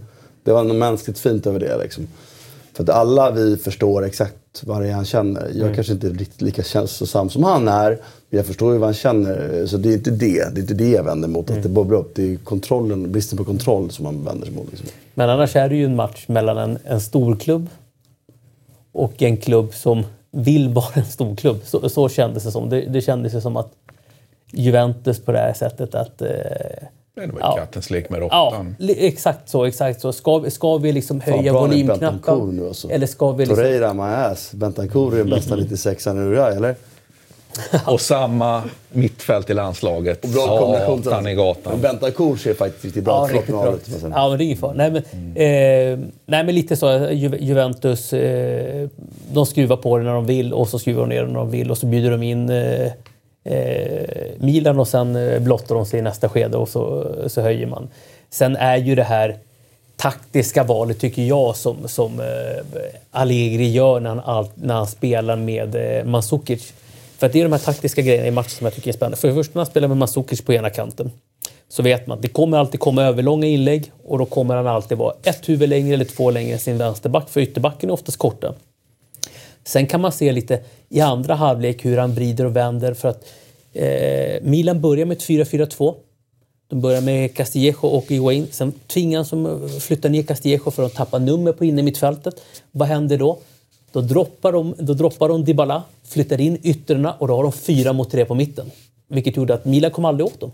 De kom aldrig åt dem. Och just de här taktiska delarna, Allegri återigen, det, det, det är en mästare de har där på, på, på bänken. Ja, och Bonucci fick sitta på mm. bänken. Det var ju spännande. Han var ju inte helt nöjd med det, kan man ju konstatera. Han var en stark tränare som stod emot sin mm. spelares vilja. Ja, exakt. Och som, och som bestämmer mm. i omklädningsrummet. Mycket bra, mycket bra Allegri är ju mycket bra helt enkelt. Ja. Det var en ganska snygg inramning också. Allegri, eh, Från eh, Milan. Absolut. Det var bra tryck ja. Ja. Alltså det här är ju något i hästväg. Ja. Så gick det inte riktigt som, som de ville. Men eh, ja, Men de försökte. ja de Det, försökte. är- det, är liksom, det är det de ska göra. De kan ju inte garantera resultat genom att göra det där, men de kan, de kan, de kan köra så mycket gear up de kan. Va? Och det gör de med, med, med besked helt enkelt. Eh, det var Vad ju... gillar ni mest med tifon? För att de avbryter bara. Ja. Eh, Gillar ni eh, stora tifon med många inblandade? Gillar ni tekniska tifon? Eller finns det någon särskiljning där för er? Älskar man inte en bra banderoll bara? Jag Som vi kanske inte klassificerar som tifo, utan bara en, en, en klockren banderoll. Det kan jag säga, Nej, det går jag igång på. De hade ju någon banderoll, eh, Ja, att han var värre än Schettino. den där kaptenen. Exakt, ja. Så att, eh, där fick ju Bonucci också smaka. Men, men sånt där rinner ju av Bonucci, det har vi pratat om. Gillade du den banderollen? Ja, alltså. Jag, jag kan känna för Schettino på ett sätt, trots att han var helt dum i huvudet när han, när han körde bå, färjan, eller vad bå, båt kan man inte kalla det. Det var liksom fan en hel stad som åkte omkring där som han körde helt fel. Då. Så det var väl inte så imponerande. Men jag kan... Eh, ja, det är, en bra banderoll. Vad jag var inne på lite jag gillar ju ofta, typ, apropå uh, River Boca, så var ju när de möttes 2015 mot River när man spelade hemma, när hela arenan är involverad i det. det blir, och det är ju Boca också, men det var ännu mäktigare än River gjorde det. Men sen så ser man den här tekniska, de är ju grymma. Det en kompis som visade Galatasarays hemmamatch i Champions League i veckan. Hur de har ett alltså mycket snyggare mönster än där, supermönster. Och så hur de då bara på given signal bara byter hela mönstret. Det är ju jävligt mäktigt. Och då blir jag såhär, fan jag vet inte vad jag gillar mest. Jag gillar nog Alltså det är egentligen det mer- som är Det är teknik. tekniska. jag tolkar det som att det skulle spraka. Och, Nej, nej, nej. Det tekniska menar jag att det, det, det involverar någon, någon form av och gör något koreografisk- mer helt enkelt. Koreografisk liksom, synergi. De byter sidan på, en, på ett papper ungefär. Ja, exakt. Ja. Och de gör det, och det var... Det är så lätt att få med Martin, att de byter sida på pappret. Fast med given signal. Eh, Jag, eh, jag, Jag var har ingen faktiskt... take på det där. Nej, men jag bara, slog mig då bara att jag nog ändå är för de här, liksom, när det involverar mer. Jag gillar volym och liksom, jag gillar egentligen kaos-tifon. Ja. Det är det enda. Jag gillar kaos-tifon bättre än de här snygga tekniska. Jag förstår det, alltså, hur jävla mycket träning det måste ligga bakom att det är, de är 20 000 människor som är inblandade som bara på given signal byter mönster. Det är jävligt snyggt. Men jag är för kaos-tifon. Ja. Det var jag, det. eh, jag gillar sådana här eh, målningar. Jag tycker det är jäkligt fett alltså. Eh, Alltså den här typen av målningar. ja, Eh, kombinerat med lite mosaik eh, och så här. Och om de är utan mosaik, då, vad, vad klassificeras det som då? Alltså vad är ett kaostifo För mig är det att det är egentligen? bara flaggor, det är allting. Konfetti. Det är, det är Ja, liksom men det är bara jävla massa människor. så som det egentligen var från början, Eh, innan exakt. folk började fingra på Men det. Men är det här någon form av tyg liksom, som de drar upp eller? Är det liksom, eller Det är det eller? Ja. Så då ligger jag nere så, så drar man. Mm. Ja, och viktigast av allt är ju i alla fall att klubben själv får inte hålla på och fingra på det där för mycket. Det är ju, det är ju liksom Exakt. big no-no. Och sen var vi inne på förra veckan också det här med att det, får, det ska ju ske på egna språket och inte, inte den här flörten med någon tv-publik. Liksom, Det utan- Sponsorer får inte fingra på det Alltså, heller. nej, nej, Det för ju- helvete. Då dör man Jag tänker mer på alla som står här under. liksom. Man ser ju inte liksom, hör, liksom, hör liksom hymnerna, eller, eller det gör man väl, men man ser ju inte spelarna eller sånt där. Man är ju, Alltså, om man, står man i den delen av publiken så intresserar Man det på bra. att det är... Det är ofta en stor flagga. Kan du sluta med det här? Jag ska kolla här. Jag ska se! Jag fan pröjsa. Ja. Nej, men det, var, det var snyggt i alla fall. Men i övrigt var det en del intressanta resultat och eh, Kevo tog sin första poäng. Men Ventura säger upp sig. Ja, Vad hände nu, där? Ja, alltså, om nu Higuain snedtände så verkar det faktiskt som att Ventura har snedtänt på... Han, det, det är någonting, alla var ju väldigt förvånade. Eh, det, det verkar ha varit gott mod i klubben och spelartruppen och allting innan. Eh, och eh, man tog ändå sin, sin, sin första poäng, det vill säga att man, man har ingen minuspoäng nu är längre. Då. nolla Eh, och han, eh, det var inte så att han vila på hanen. Och, och, utan det, det där gick ju, första rapporten kom 17.22, pang bom, började det sippra ut. Och det var ju en trematch då, så det här hände ju liksom direkt i omklädningsrummet. Så det, går, det kan ju vara så, vi pratar ju om någon nämnde ju revanschlusta här och att Higuain var alldeles för fylld av revanschlusta och det är inte optimalt. Det kan vara någonting jättefint men det kan också vara någonting dåligt. Eh, alltså, jag kommer inte ihåg om det var här eller eh, i ett annat program eh, som jag pratade om det här med när, när Ventura kommer till Kiev här. Sättet han pratade på om hur laddad och hur fylld av revanschlusta och så han var. Jag bara jag bara hissar varningsflaggan. Det, alltså det lät inte bra. Var det det lät, gjorde? Nej men, fan, alltså det lät som... ja, Vänta nu, han kommer med båda sulorna före här. Och, det, det, och det kanske är det vi ser nu. Han, han, var, han var liksom för taggad och för, för uppe i det helt enkelt. Jag, jag skulle gissa att det är det som har hänt faktiskt. För att ja, han kan karva ut någonting bra av det här spelarmaterialet. Jag är helt övertygad om. Det har ju sakta men säkert gått åt rätt håll, även om det inte har blivit någon vinst ändå. Va? Så, ja, tråkigt, skulle jag vilja säga att det var. Ja.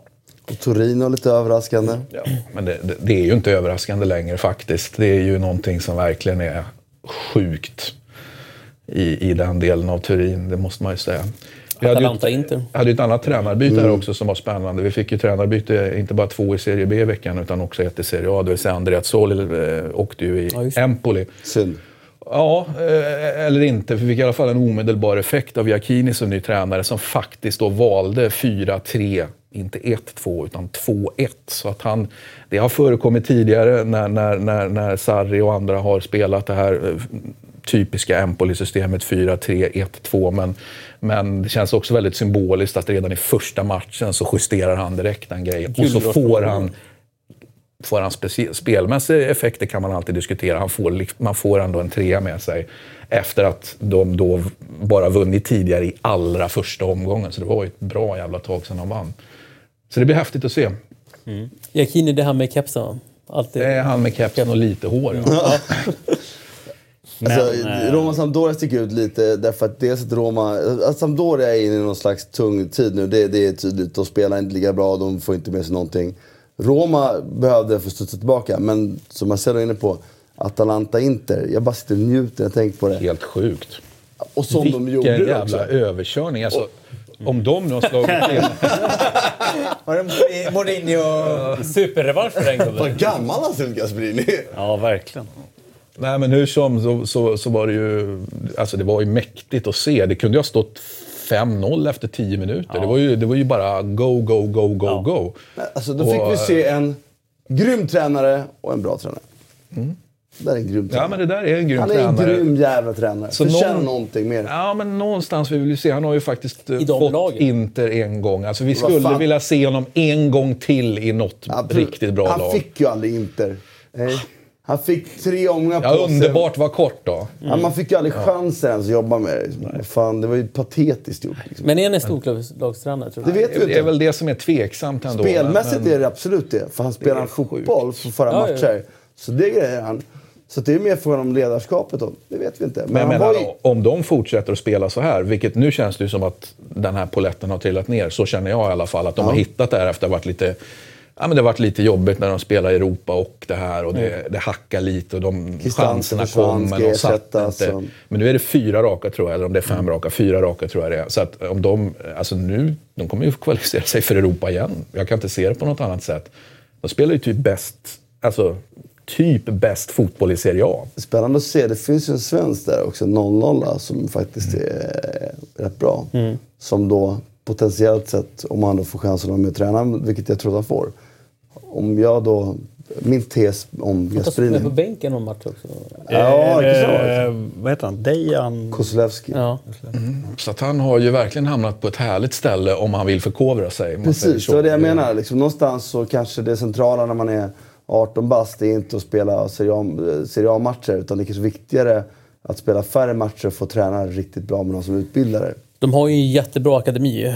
Eh, Atalanta har fått fram många, många bra spelare. Så är det. Mm. Och eftersom också då Gasperinis bakgrund är ju ändå... Akademitränare. Precis, han var ju fantastisk i det Juventus. Det är många Marquisio till Paladino. Det glömmer man bort faktiskt.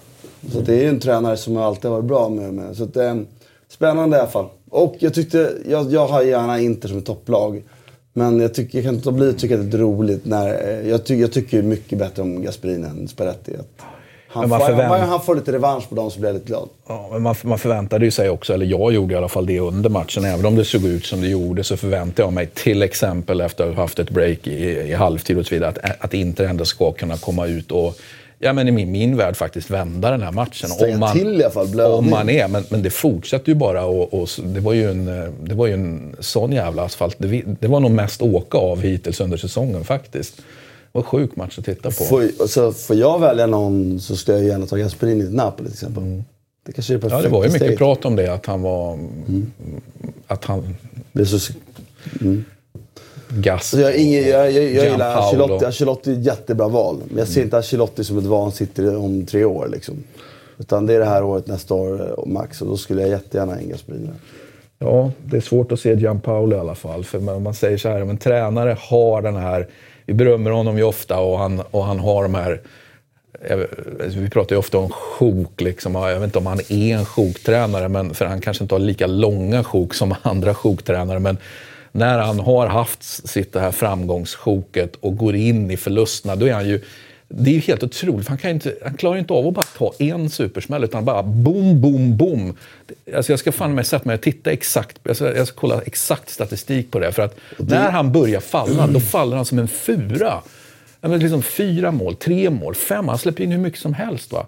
Och, Det gör han väl inte? Ja, men det, ja, det har han gjort, det har han gjort de tre senaste. De släpper inte in så mycket mål. De, Ja, men det är ju det de har gjort. De, de gick ju från att på papp på alltså, antalet Ja, menar, insläppta men mål. Över tid släpper de inte in så mycket mål. Nej, nej, men, men alltså att han får de här reaktionerna. När han kommer från en period där han har släppt in fyra eller vad det var och det var liksom bäst i alla europeiska toppligor.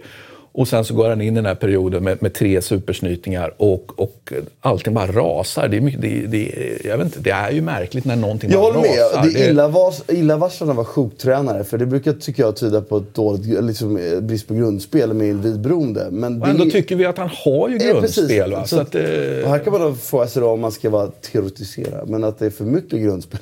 Att det, han får dem Ja, att prestera en period och så när inte det håller så... Jag, jag vet. Jag håller med. Det är, en, det, är en, anomali för mig vad med jag ser på fotboll och tränare och gärningar. Så. Han får ofta konstiga svängningar. Faktiskt. Och på svängningar så är det också kul att se Precioso han resonerar kring sin tränarbyte där. Vill du byta snart igen? ja, det blir garant, garanterat byte snart Är det igen. en poäng och- på fyra matcher? Perinetti och, och inget mål från Piontek. Så han liksom hade hetaste anfallaren i hela Europa och han har fått honom att gå ner på noll nu, måltorka. Jag säger inte att det är den enda anledningen, Nej, men det symboliken motstånd. blir lite Exakt. för, En för märklig tydlig. tränarförändring eh, var det från Så början. tur då att de har en sån otroligt skicklig klubbdirektör, Perinetti, som nu kommer att få mäkla freden så att, så att Ballardini faktiskt accepterar att komma tillbaka. Han verkar rätt hetlevad, Ballardini. Ja, här. Ballardini eller Preziosi eller både och. Ballardini, ja, ja precis absolut. Ja, Ballardini men man är ju så trött på Preziosi nu, herregud. Men det, det, nu var det ju contestationen fullt ut också. Det var ju samling vid pumpen. Det var, var, var ju kurvans besked nu. Vi måste protestera mot det här. Och det, som man förstår. La Liga då innan vi går hem. Jag var lite stressad nu känner Vi, jag. vi har Tyskland kvar. Ja, Ja. ja, ja förlåt. jag menar inte att vi ska hem efter La Liga, men La Liga innan jag måste gå hemåt. ja. Är du trött? När jag möter. Ja, okej. Jag har inte firat så i år. Nej, nej. För jag är vuxen. Jag åker inte ner och sätter mig på Vux. Friends Vuxna män firar väl också ett SM-guld? Ja, vuxet ja. Ja, okej. Ja. Vi går vidare till Spanien.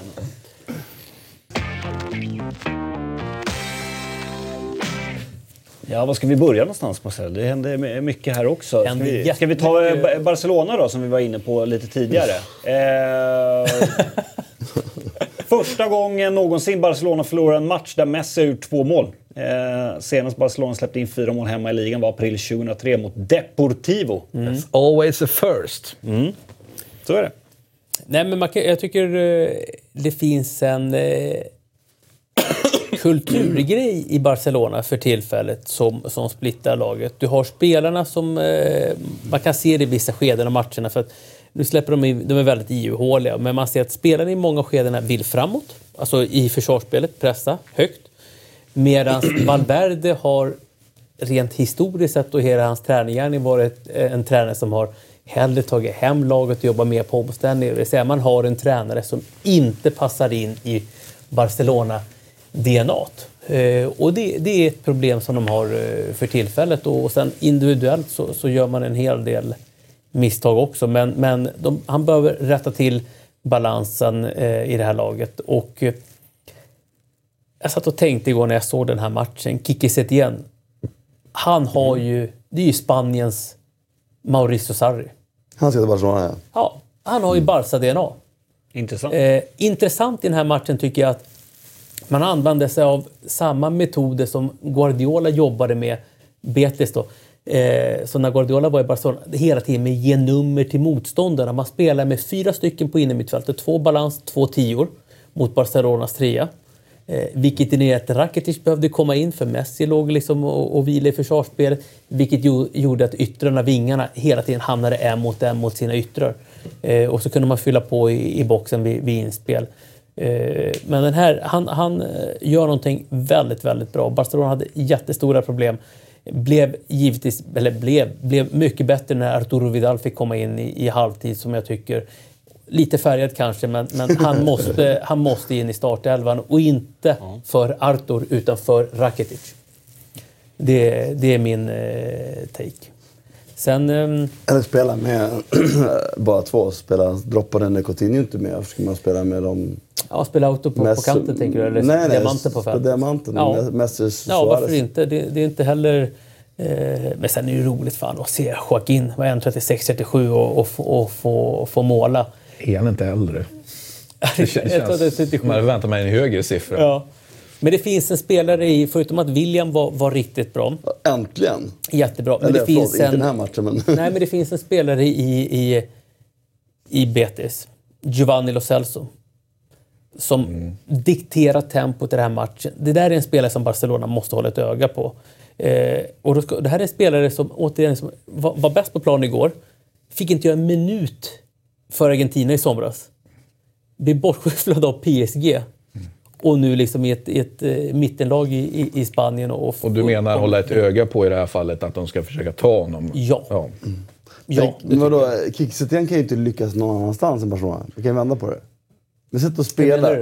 Nej men det sätt att spela så måste han ha de bästa spelarna som ska vinna. De spelar ju... Ja, för att vinna titlar? Ja, ska han Ja, vinna ja. någonting så måste han, måste han vara... Han kan ju inte vinna med Atletico Madrid liksom. laget. Jag gillar den Nej. taken lite grann som vi pratade Ja. om eh, senast här. Alltså besvikelsen över, över Setien. Att han, Men det- att han, att han liksom inte riktigt ju klarar av. Han måste sak. Ha ju ett fucking Barcelona jävla spelarmaterial.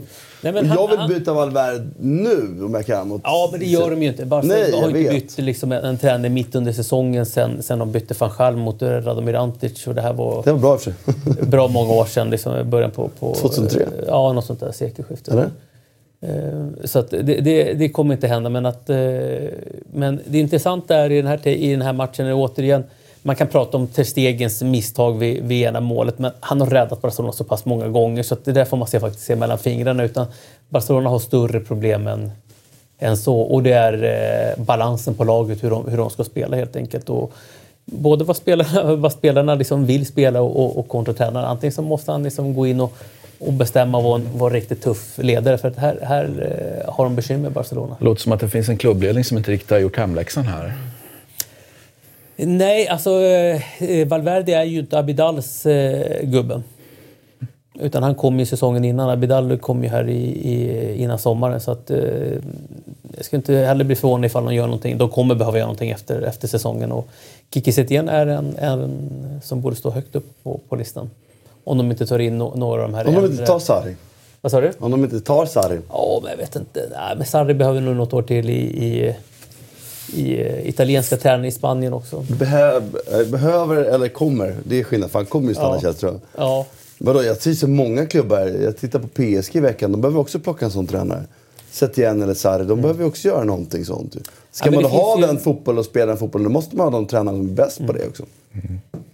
Det, nej men det, det är om de inte plockar in eh, Oscar Garcia eller Arteta eller eh, Xavi för den delen. Det beror på lite hur, vilken, vilken väg de väljer att, väljer att gå här. Men jätteintressant återigen eh, Betis och hur de tar sig an det. Det här är ändå ett Betis som inte har fått, eh, inte haft utdelning alls i, i det offensiva spelet. Och nu smackar man dit med, med fyra kastar på, på Camp Nou.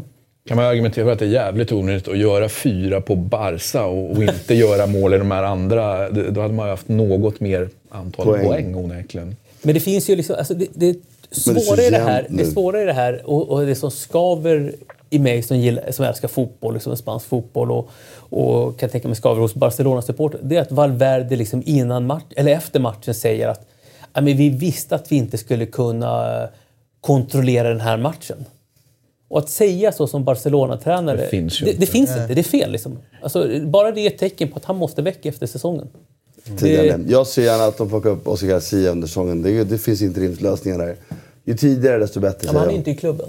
Oscar Garcia. Är inte kvar? Nej, nej. jag. Då tar in honom ändå då. Lös det bara. För att det är åtta poäng från 12 till ettan. Det är också... Ja. I en tid när man bara pratar om att toppen drar ifrån. Jag, jag, jag tror att det här inte heller är ett resultat av att det är jämnare. Utan det är lite cykliska tendenser också. Så att det, Vad sa du? Sy- cykliska tendenser. Att, Cykliska, att det liksom inte följer bara liksom, utan man får ett utfall ibland. Och det här är ett, eh, ett unikt år. Vi pratar om nu. Vad Fan, Vinner de tre raka så är de fan ta mig med upp i toppen ändå. Liksom. Nej, men du har ju liksom Alaves, Espanyol, Valladolid. Det, det är ju de lagen som sticker. Valladolid som är nykomlingar. Eh, och då vill man ju tänka, man kommer Ronaldo punga upp lite pengar där så att de eh, får in en anfallare som kan eh, göra lite mål. Han sitter som ägare. rätt häftigt att se 9-9 i målskillnad, Ja. det kan jag tycka. Det är mäktigt. Eh, annars var det ju Sevilla-Espanyol 2-1. Eh, match mellan två spännande spanska tränare vet jag att du tycker. Marcelo. Ja, men det tycker jag. Maskin och, eh, och eh, Robe, Robe eh, som har varit liksom runt i olika spanska klubbar men, liksom inte fått, fått utveckling. Var med och spelade upp Huesca och sen nu Espanyol. Espanyol som för övrigt har, har tre egna liksom, producerade talanger, eller spelare liksom, i truppen. Mark Roca, balansspelare. Eh, Melendo, Oscar Melendo och eh, Darder som har varit iväg i, i Lyon och sen är, är tillbaka här. Jättespännande spelare. Det är också en fin akademi. Jättefin akademi i Espanyol och eh, eh, sen är det roligt att se återigen Sevilla, liksom, de fortsätter och det där är mer liksom, de, de byter sportchef, de byter tränare men det finns någonting i den där klubben att, eh, och efter som det de har gjort i Uefa-cupen eh, Eh, och allting, liksom, vi är här för att stanna. Det, liksom, det spelar ingen roll vad vi byter, det finns någonting innanför väggarna numera. Att vi, vi, vi är en topp 6-klubb och ehm, och gör det bra. Det här var ju, eh, Espanyol var riktigt bra i första halvlek. I andra halvlek kom Sevilla och liksom förlöste lite, ungefär som eh, vi pratade om Napoli tidigare i, i andra halvlek mot PSG. Liksom, och bara kör, kör, kör, kör. Och, eh, man försöker med vissa kontrollerade byten få in lite mer bollskickliga, liksom mer balans i laget i Espanyol, men, men eh, rådde inte på det. Sevilla var riktigt, riktigt bra i andra halvlek. Jag satt ju med en helgardering på den här matchen. Jag var ensam om på Europatipset av oss som tävlar. Jag satt ju och njöt i halvtid. Ja. Nej, men det här är en match som, som, tyvärr hamnar lite i skymundan med tanke på de matcherna vi hade under, under eh, gårdagen. Men en eh, riktigt bra spansk eh, La Liga-match. Öppen och många bra tekniska moment under matchen. Så att, eh, de spelare jag nämnde, Mark Roca och Oscar Melendo, det, det är två spelare att hålla, hålla ett öga på. Eh, så förhoppningsvis kommer med i spanska landslaget här eh, framöver. Och eh, Solari tog eh, sin fjärde raka vinst i Real Madrid. Benzema, två mål. Ramos Ja. med en Panenka-straff.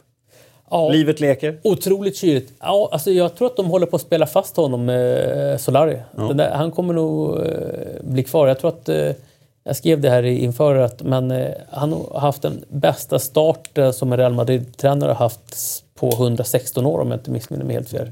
Eh, och då har de bara spelat fyra matcher ska tilläggas. Eh, från en ganska, ja, ska man säga, medioker spelare, liksom, eh, mellanmjölkspelare till Får vi se. Och även en ganska... Medioker. han Jag var jävligt bra. Nej, Alltså, han var ju aldrig... Var, var han, eh, Han var aldrig helt ordinarie Han var ju aldrig Madrid, helt ordinarie. Men när han spelade en hel del och han gjorde en del betydande avgörande saker. visserligen, men han var ju inte... I Real Madrid som Han var han ju allt. inte nummer ett. Liksom. Det, det, det var han ju inte. Nej, han var spelade 12-13 i världens Ja. bästa lag. Ändå är det bra. Medioker kanske är ett starkt ord, men, eh, men ändå inte... Ja, man drog ju åt det hållet ändå. Det- Jag är med Marcelo här faktiskt. Jag, jag, Ja, Det det var hår- hård terminologi kan jag tycka. Ja, jag tycker det var en ibland får det vara svart och vitt. Nej, men han var en fantastisk spelare, men han var inte världsklass. Nej. Och är man inte världsklass, då är är man man... medioker. Jag köper inte riktigt den Nej, men det behöver du inte göra. Det behöver du inte göra. göra. Men det är intressant. Alltså, någonting han har så är det ju tydligt ett bra ledarskap och så har han liksom den sydamerikanska, argentinska liksom, liksom, vi, vi, vi kör. Liksom. Han har ju fått med alltså, Han som spelare, jag bara tänkte, han, var ju, han var ju för statisk. Liksom. Det kändes som att han hade... eh, Om han dribblade, det kändes som att dribblingarna var intränade. Jag, jag kände aldrig något flow när han spelade fotboll faktiskt. Jag älskar hans vickningar med vänsterfoten. Och... Ja, han hade ju några Lite för kantspelare. Han hade ju några Men kantspelare. eh, Real kommer fortsätta köra med Solari.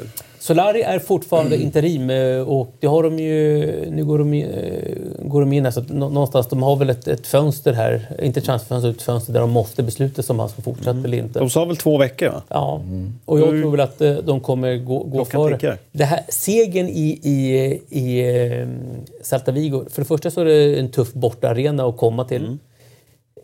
Som segern såg ut, att de efter 70 minuter behöver Celta Vigo som spelar riktigt, riktigt tufft. Tre spelare som behöver utgå skadade. Region, Casemiro och Nacho. Alla på grund av liksom tuffa dueller.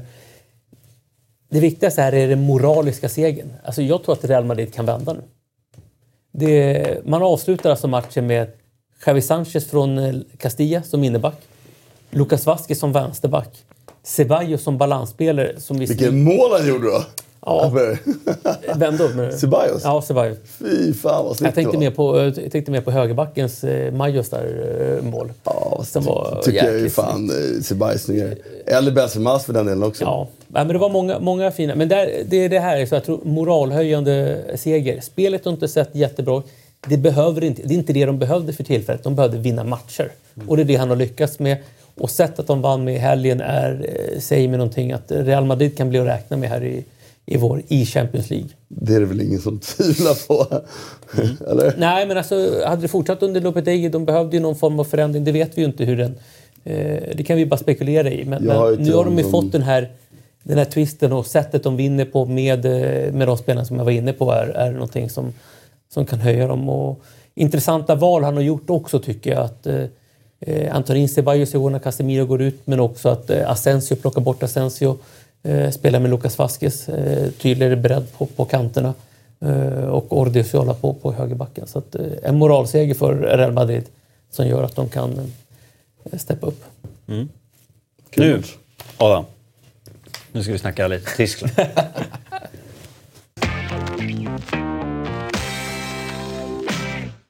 Det är inte alltid vi använder den där bumper ska sägas. Nej.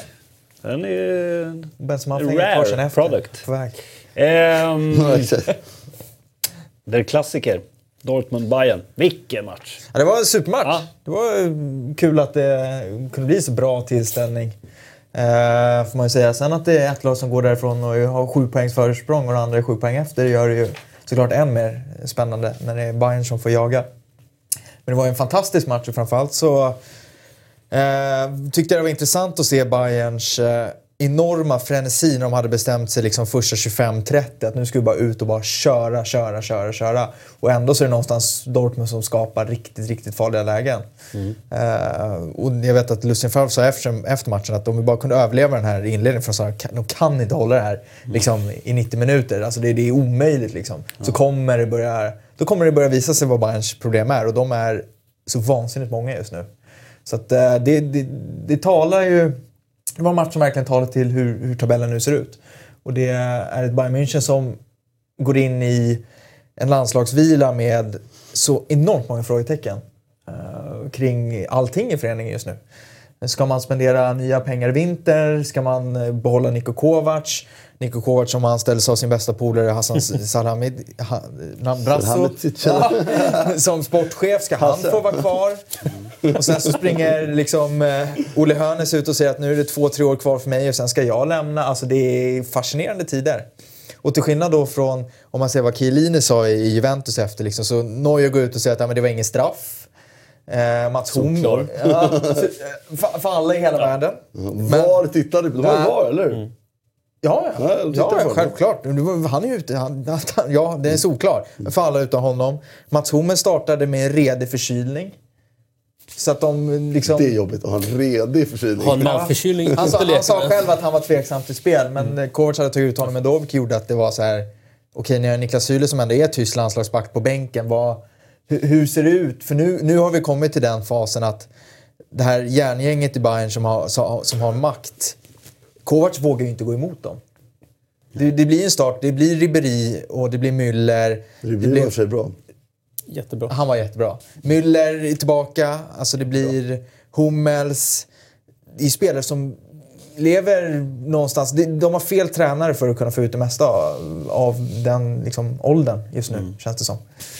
Det får mig även känsla av när spelares eh, fruar går ut på Instagram och Fast det eh, är hånar dem. tyst, eller? Jag tycker det är kul. Alltså, det Ja, men det, må, det kan vara kul eller tråkigt vad man vill, men det säger en eller- del om vad, vad spelarna Mm, pratar om tränaren Absolut. hemma och med varandra. Ja, ja absolut. Ja, men vet du vad Björn? Jag, jag tror jag har fel där. För det är någonting jag fick lära mig tid av min farsa när, var, när, när jag kom hemifrån.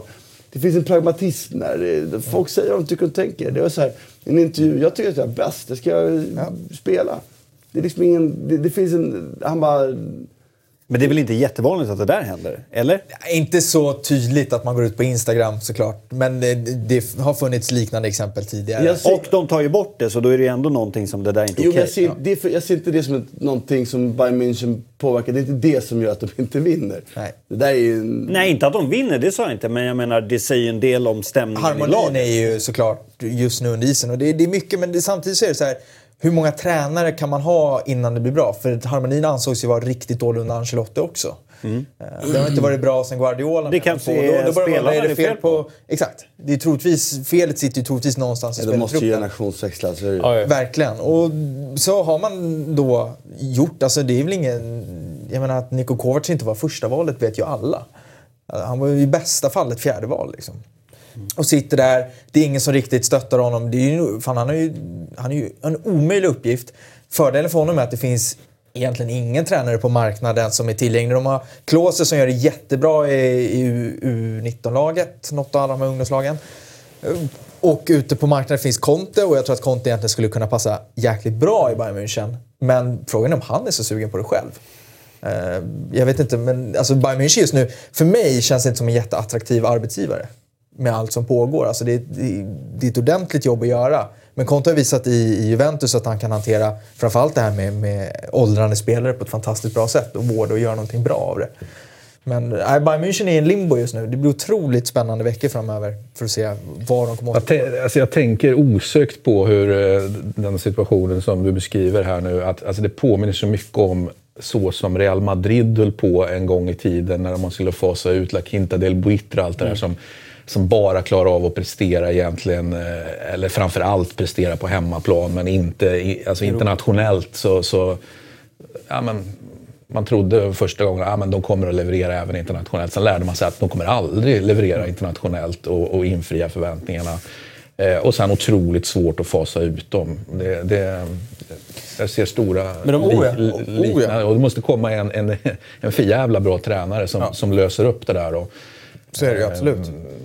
Ja. Men det finns ju i den här matchen tycker jag, så, så, eh, bara för att fokusera på matchen här, så tycker jag liksom att det finns ju en spelare som, som eh, tycker jag, i Dortmund som löser upp knuten i andra halvlek. Och det är ju bytet när de tar ut Weigel och sätter in Dahoud. Där får de ju till, en till, liksom, eh, skruvar de upp det igen. Och sen tycker jag det är ganska intressant att se, liksom, det är Bayern München lite mer i possession-inriktning.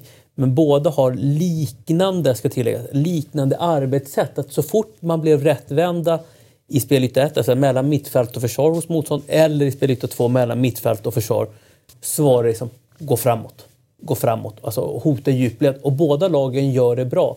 Eh, det blir lite mer fart när, när eh, när Dortmund gör det eftersom de per automatik står lite lägre och har lite mer ytor att löpa på. Men eh, hög teknisk nivå var det i den här matchen. Så när de kom in i ytorna och sen direkt liksom explodera, gå in i djupled på löpande spelare. Det är jättemycket bra. Sen, sen tycker jag om man ska prata om Kovac så finns det väl... Problemet är ju Müller. Alltså någonstans, alltså hans position.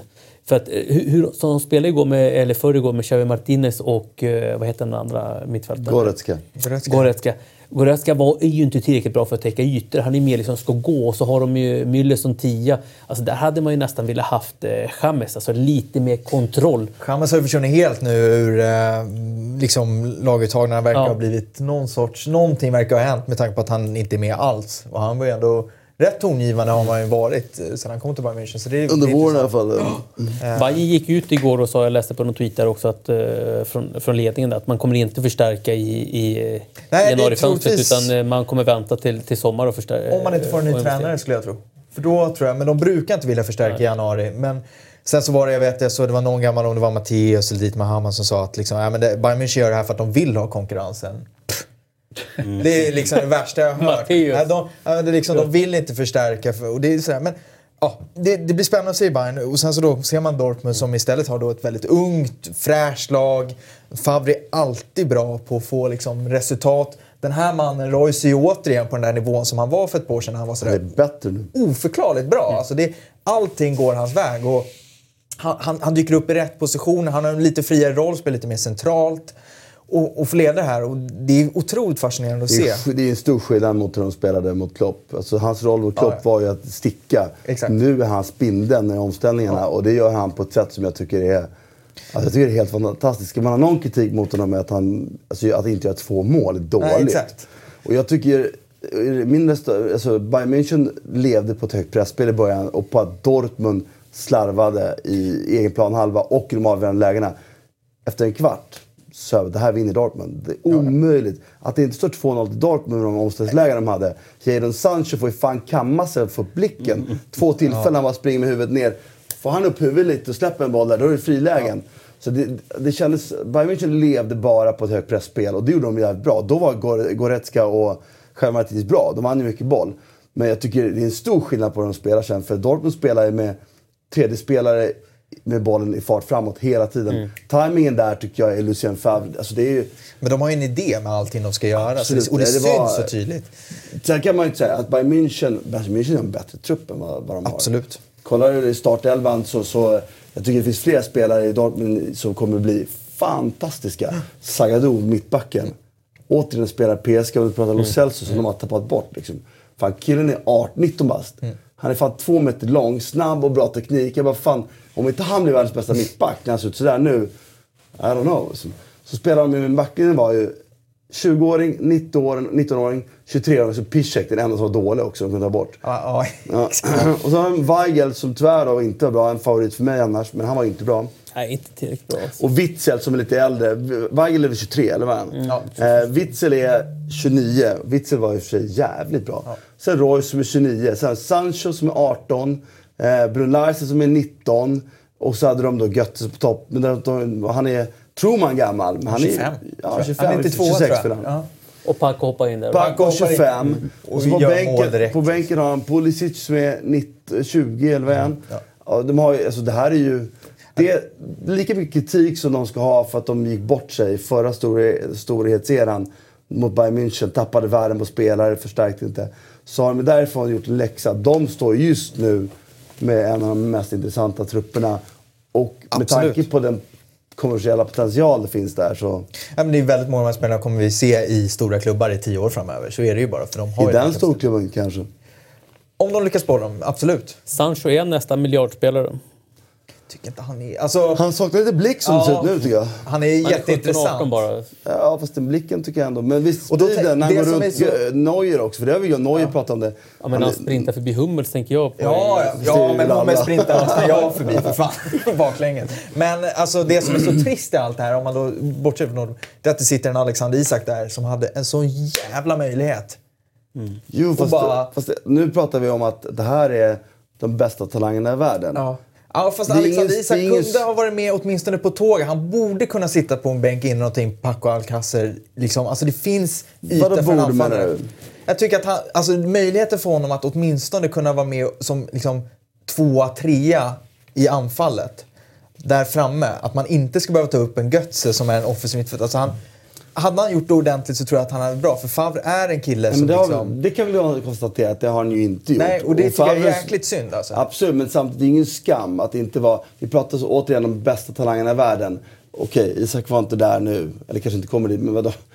Alltså, Nej men det säger jag ja. inte, men det är bara att han, han, han har förbrukat en otroligt bra chans.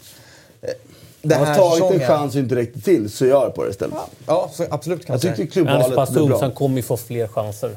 Ja, ja och att det inte matchar bland de bästa talangerna i världen tycker inte jag är liksom en misslyckande. Det är bara en test som inte höll. Då får man börja om lite lägre liksom. Ja, jag tror att han hade kunnat varit där om han hade tagit det mer på, på allvar och gett sig in i det. Så hade han nog kanske inte spelat den här matchen. Vad vet du som vara inte jag vet om hur han har skött sig eller. Ryktas på stan. Ja, det låter ju spännande. En, en mental Och sågning det vet jag av... ingenting eh. I sådana fall så backar jag. Spännande. Men eh, då måste man säga, och jag tycker att Bayern München, det går ju att göra saker rätt lätt med en bra tränare. Det är fortfarande en ålderstigen, möjligtvis svårhanterad grupp. Den blir lite mer lätthanterad i, i motgång såklart. Men är den så ålderstigen då? Alltså det, det är väl Robben, det är Robben och Ribéry Ja, som sen är det. Men, Boateng, Hummels, börjar Ja, de- 30 Neuer, 32, 33. Men, Ja, men ålder, de är runt 30. ålders, ålder ska jag då revidera till att säga en, en trupp Mättnad som kanske? peak, Ja. ja. men mättad eller vad det nu är. Men det- är så pikad. Den är på väg neråt flera spelare. Hummels definitivt. Boateng då, absolut. Müller, ja, ja det är han ju absolut. Robben eh, vet vi inte, han är skadad nu då. Ribéry var i och för sig typ bäst i dem. Men, men Ja. vad jag menar, är att det är ju det är en trupp som är ändå lite... lite generationsväxlingsbehov finns det i alla fall. Oh, Exakt. De är många runt energi. 30 så de hade behövt antingen få fylla på underifrån och, och ha en som också kan få de här att lyfta en liksom, nu. För nu, många av dem ska ju egentligen vara som bäst nu. Ja. Tycker jag. Alltså, och det är den enda som eventuellt är det är Lewandowski som fortsatt. Levererar, levererar och ändå, de har ju 3-3. Nu är han ju såklart offside då, men det han är ju där och gör Han sin gjorde Gnarby, två mål som offside, eller minns jag fel? Ja, kanske inte gjorde. Blandar ihop. nej, det är nog bara i, i slutet. Så. Johan gjorde väl till första också? Ja, det kan... Någon gjorde ett offside-mål i första. det stämmer. Ja. Ja. Ja. Du, nu undrar jag, hur står det till med eh, prenumerationsräknaren där? Håller du koll på den Björn? Just Eller? det. Ja, men den, 8, 9, den 38. Ökar stadigt. Den ökar stadigt ja. Vad, vad sa du att den var på? 8? 9, 38. 8, 9, 38. Mm. Ja, ja. Men det har ökat ganska bra den senaste veckan. Ja, ja, ja, absolut, absolut. Var Men det är fortfarande denna- för lågt. Nej, jag var bara nyfiken på, eftersom jag inte ser den härifrån, jag ser ju bara baksidan. Va? Du kanske har ett avtal som är kopplat till prenumeranter. Har inte du det? Jag har inte det. En Nej. hundring per prenumerant. Jag har inget avtal klausulerna, klausulerna. Men det var bra att du nämnde det. För att eh, det ska vi ju faktiskt säga till alla som... Nu, plus en. Nu kommer all möjlig grafik här. Man kan få in väder på den här också. Det är, men det har inget med prenumeration att göra. Eh, det är ju väldigt härligt om man prenumererar... Säg att man bara är intresserad av Eurotalk. Kan man, Vilket ju är fullt förståeligt. absolut. Oh, ja. Då kan man liksom prenumerera på Eurotalk och så får man ju notiser och så här, nu är det live och nu är programmet ute och nu kommer Eurotalk Weekend och liksom, det är ju perfekt. Eh, så att vi håller lite koll på det, men den ökar. Mm. Så det är en Vi tar ju Eurotalk-räknare. bort den om vi droppar. Liksom. Då kommer vi aldrig Den kommer inte droppa. Nej, det kommer den inte. Den Så kommer- du behöver inte vara orolig. Nej. Vi, eh, apropå nu när vi är inne i Bundesliga. Eh, eh, vi har fått eh, en tweet från en tittare. Det var skönt eh, att man kunde skicka in en där, fråga. Som heter Tysk fotboll. Ja. Sluta prata Tyskland. Ska jag. Vem är det? Ingen som vet. Eh, jag vet inte faktiskt. Initierar i alla fall alltid. Ja, det är en väldigt anonym profilbild. En fotboll. Eh, ser ut som en bad. Ja, en tysk, pragmatisk... Oh, ja. eh, Eh, ja. Dels eh, hade vi ju det där, men jag vet att vi har fått ett tweet tidigare om Eintracht Frankfurt. Att eh, vill att vi ska prata Eintracht Frankfurt. Så nu ska vi göra det tänkte jag. Eh, där vi har ju en spännande anfallsduo. Jovic och Haller som är uppe i skytteligan. Och så har vi Rebic där också som eh, var lite skadad i början på säsongen. Ja, det går bra alltså. De eh, måste säga att jag är väldigt överraskad över hur bra de har lyckats göra det med det där brokiga gänget av spelare. Men det är det som gör det så fantastiskt också. Eh, både Aller och eh, Jovic är uppe på nio baljor nu, tror jag. Eh, efter- det är ingen utveckling med den från förra året eller? jag tycker att, igen, alltså det som är Tyckte du intressant... att det var Kovacs förtjänst? Nej, jag tycker att det som är intressant med, med Hytter som de tog in är ju att det är, han är betydligt, tycker jag, taktiskt bättre än vad Kovac Alltså Kovac var, var mer en defensivt kontra, alltså Hytter har ju alltid stått för en rätt offensiv, liksom mer bollinnehav och, och trycka på. Jag, tror han alltid i sina lag har haft ett liksom, snitt på över två, två till tre mål liksom, per, per match framåt. Har stått för det och varit väldigt tydlig med det. Gjort det bra i, i Young Boys i Schweiz senast och var i Salzburg och gjorde det bra där i Red Bull. Eh, och det syns nu, för att när han har de här spelarna, jag menar, Aller är ju en sån här stor striker, 1,90, 90 pannor och Jovic är också, han är lite kortare men också en, en rätt mycket muskler, tung. Otroligt jobbig att möta Frankfurt. Och de har rätt mycket bra spelare som fyller på och som hjälper till. De tar in Kostic från Hamburg. De har eh, alltså... Samla alla de här äh, Som inte funkar någon Balkan som, annanstans. inte, Ja. nej, men som har varit lovande och inte riktigt tagit steget. Och Rebic är också sån nu. Verkligen. Och Rebic har, har, ju- det har vi sett hur bra han har varit. Var ryktades som Bayern München, ryktades som många klubbar. Men hur länge blir han kvar då? Ja, alltså det är frågan om... Troligtvis inte jättelänge till. Corvino där. Jag tänkte säga det vore nog väldigt bra för Rebic om han blev kvar. Jag har väldigt svårt att Troligtvis. se att han har några fler växlar faktiskt. Nej, det är väl det. Det är för ligger dålig, på gränsen. för dålig spelförståelse. Absolut, absolut. Han är en springa och sparka-kille. Ja, liksom. verkligen. Springa och sparka. Absolut, och det är han duktig på. Men eh, det, ska du upp på den där absolut toppen, då, då duger inte det. Nej, jag tror inte det. Nej, men Frankfurt är spännande och som sagt, de, jag menar, de är uppe och slåss om Europaplatserna, vilket de, de borde inte vara det tycker jag. Egentligen. Jag tycker inte de har den truppen för att göra det. tyckte jag inte förra året. Men Hytter är förbannat duktig på att få det att fungera. Och så får vi se. Nu lever de ju... De spenderar inte mycket pengar och sådär. Det kan komma att visa det. Truppen är inte superbred. Så börjar det dyka upp lite skador kan det bli jobbigt. Men jag menar, det, de, de slår Schalke med 3-0 rätt lätt. Sen så är ju Schalke just nu bedrövliga på alla sätt och vis. Där var det också, på tal om bortförklaring, med att de, tränaren gick ut och sa att de borde fallit mer i straffområdet så de skulle få med sig straffar. Liksom. Det är ju också... Det är inte riktigt där problemet är. Alltså, men ja, oavsett, Frankfurt är otroligt spännande. De, just de här, Luka Jovic är ju den som för mig är mest intressant. Han är väl 20 eller något sånt. Där finns det enormt mycket potential och när han kom så var det ju snack om att det här är ju nästan liksom en otroligt intressant anfallare. Så det, det finns absoluta möjligheter att det kan... Vilka är hans främsta styrkor då? Jobbigt som anfallare. slit, sliter och vrider. Och, och sen, han har det här med axlar tycker jag. Att han vrider och vänder på ett sätt som jag gillar i en anfallare. Alltså han är otroligt jobbig att få koll på. Just för att han har det här, han är otroligt liksom, mobil, han rör sig väldigt mycket. Svår att hålla koll på och har en snabbhet. Och sen, jag menar, han satte ju fem mot Düsseldorf. Han, han har ju avsluten där. Det är väl det han, jag tycker han borde förbättra. Vad har han potential att spela i en större klubb? Jag tänker, liksom, klarar han att hantera... Kan han spela som en av två? Kan han spela som Han ska- en av tre centralt på kanten eller liksom mot lägre försvar? Han ska ju helst ha klara någon bredvid sig. Han ska ju inte vara själv. Nej. För då blir han alldeles för lätt. Liksom, det, blir, det blir lite för lätt. Utan han ska ju ha någon bredvid sig som tar mycket mer stryk så får han springa omkring, runt omkring. Han är för mig inte en spjutspets på det sättet utan gärna lite bakom. Men eh, Schalke som du var inne på där. Vad, vad är det som håller på Vad är det som händer? Ja, det är synd när man har sagt det så många år att Schalke har något på G. Och förra året så gick det ju bra. Eh, nu är det, det är de och Leverkusen som är där nere och det går riktigt Ja, uselt. men visst är det så att du brukar ofta säga det inför Exakt. säsongen? Jag sa det fem år i rad och förra året satt den. För då slutade de tvåa. Droppen ur holkarstenen. Ja, exakt. Men i år har jag faktiskt inte sagt det. Nej, men de, alltså Tedesco kom in där som tränare och gjorde det ju fantastiskt. Inga förväntningar alls. Förlorade de ju Goretzka och Max Meyer och, och har ju inte ersatt egentligen. Särskilt Majer bra förut? Nej, det var, jag var ju tvungen att säga honom. Det, Han har inte bra i I Premier Crystal. Palace, nej. Nej, men Goretzka var väl liksom det stora tappet. Och så, har han inte fått att fungera. Det, det blir väldigt tydligt tycker jag också när man har en ung orutinerad tränare någonstans, även om man har en säsong i, i, bagaget. Så, så, så, den här pondusen och liksom, den finns inte där och inte heller den här erfarenheten av att hur, hur ska jag göra det nu när det inte går för oss. För att, det var inte så att Schalke spelade en bländande fotboll förra året utan det var ju det gick ju bra för att väldigt många de, andra dels gick dåligt men också för att de spelade precis på den nivån de klarade att spela. Alltså rätt begränsat men gjorde det otroligt bra utifrån förutsättningarna. Eh, tycks ju fungera i Europa nu men i Tyskland så har, har de blivit för lättlästa. Det, de vet att, jag, jag menar, det, hur många här inne kan säga tre namn ur Schalke startelva på liksom Åtta uppstuds? mål på elva Ja. matcher. Nej, men de, de, mittbacken, Salif Sané. ja, Åh herregud. Bland det värsta jag sett alltså. det var den stora värvningen från Hannover. Alltså oj, oj, oj. Ja, nej, men han och så har du ju Naldo som har varit lite till och från som har varit sådär. Men, så- men Att han fortfarande hänger Ja, med. jag tänkte- till- 36 bast. Men du, Leverkusen, alltså 24 insläppta. Vad, vad, vad hände där? Är det att? Arangis har varit borta länge? Det måste vara det. You wish alltså. Yes. Ändå världens bästa mittfältare. Leverkusen lever ju också, men det var de är lite samma position. Alltså Schalke tog in Tedesco från Aue, eh, vilket fungerade bra en säsong.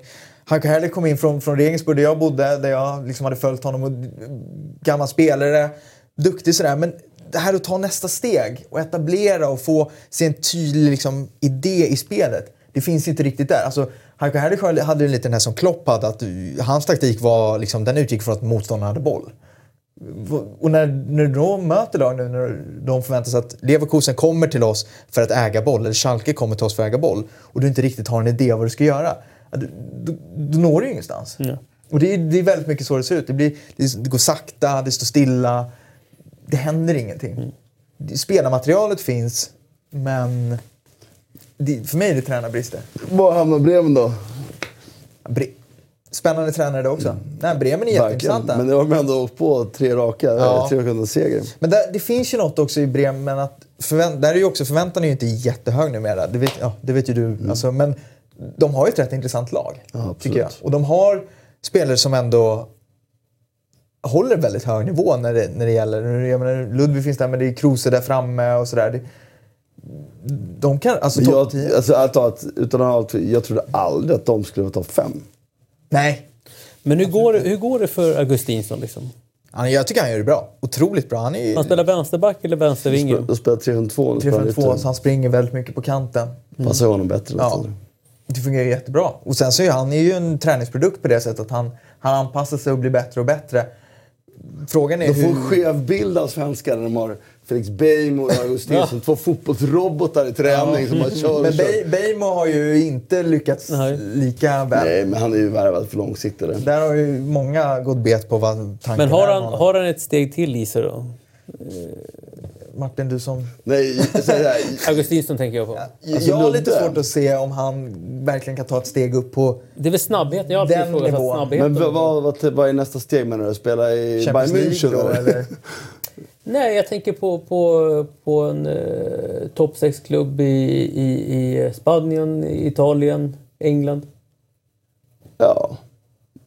Alltså, det är, ju- Är han det till ju- exempel en Roma-spelare, Det är ju ganska... Alltså, så här, nej, det skulle jag inte säga att jag tror. Att, tror jag, men hur många svenska spelare har varit det genom åren? Det är extremt, extremt, extremt få. ja, nej men absolut. Det, Och det, nej, det, det kan jag inte se.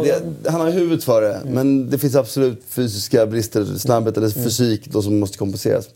Men det, det ser inte jag som problem. Är mer intressant att se vad som händer med Beijmo. Därför att jag har sett honom i BP och i Djurgården lite för lite för att göra en jättebra bild. Men det är ganska motstridiga bilder. Jag hör vissa fotbollskunniga säga att det är ett skämt att han gick dit. Han blir aldrig ordinarie där. Till andra som säger att han bara, fan jo det där är nästa.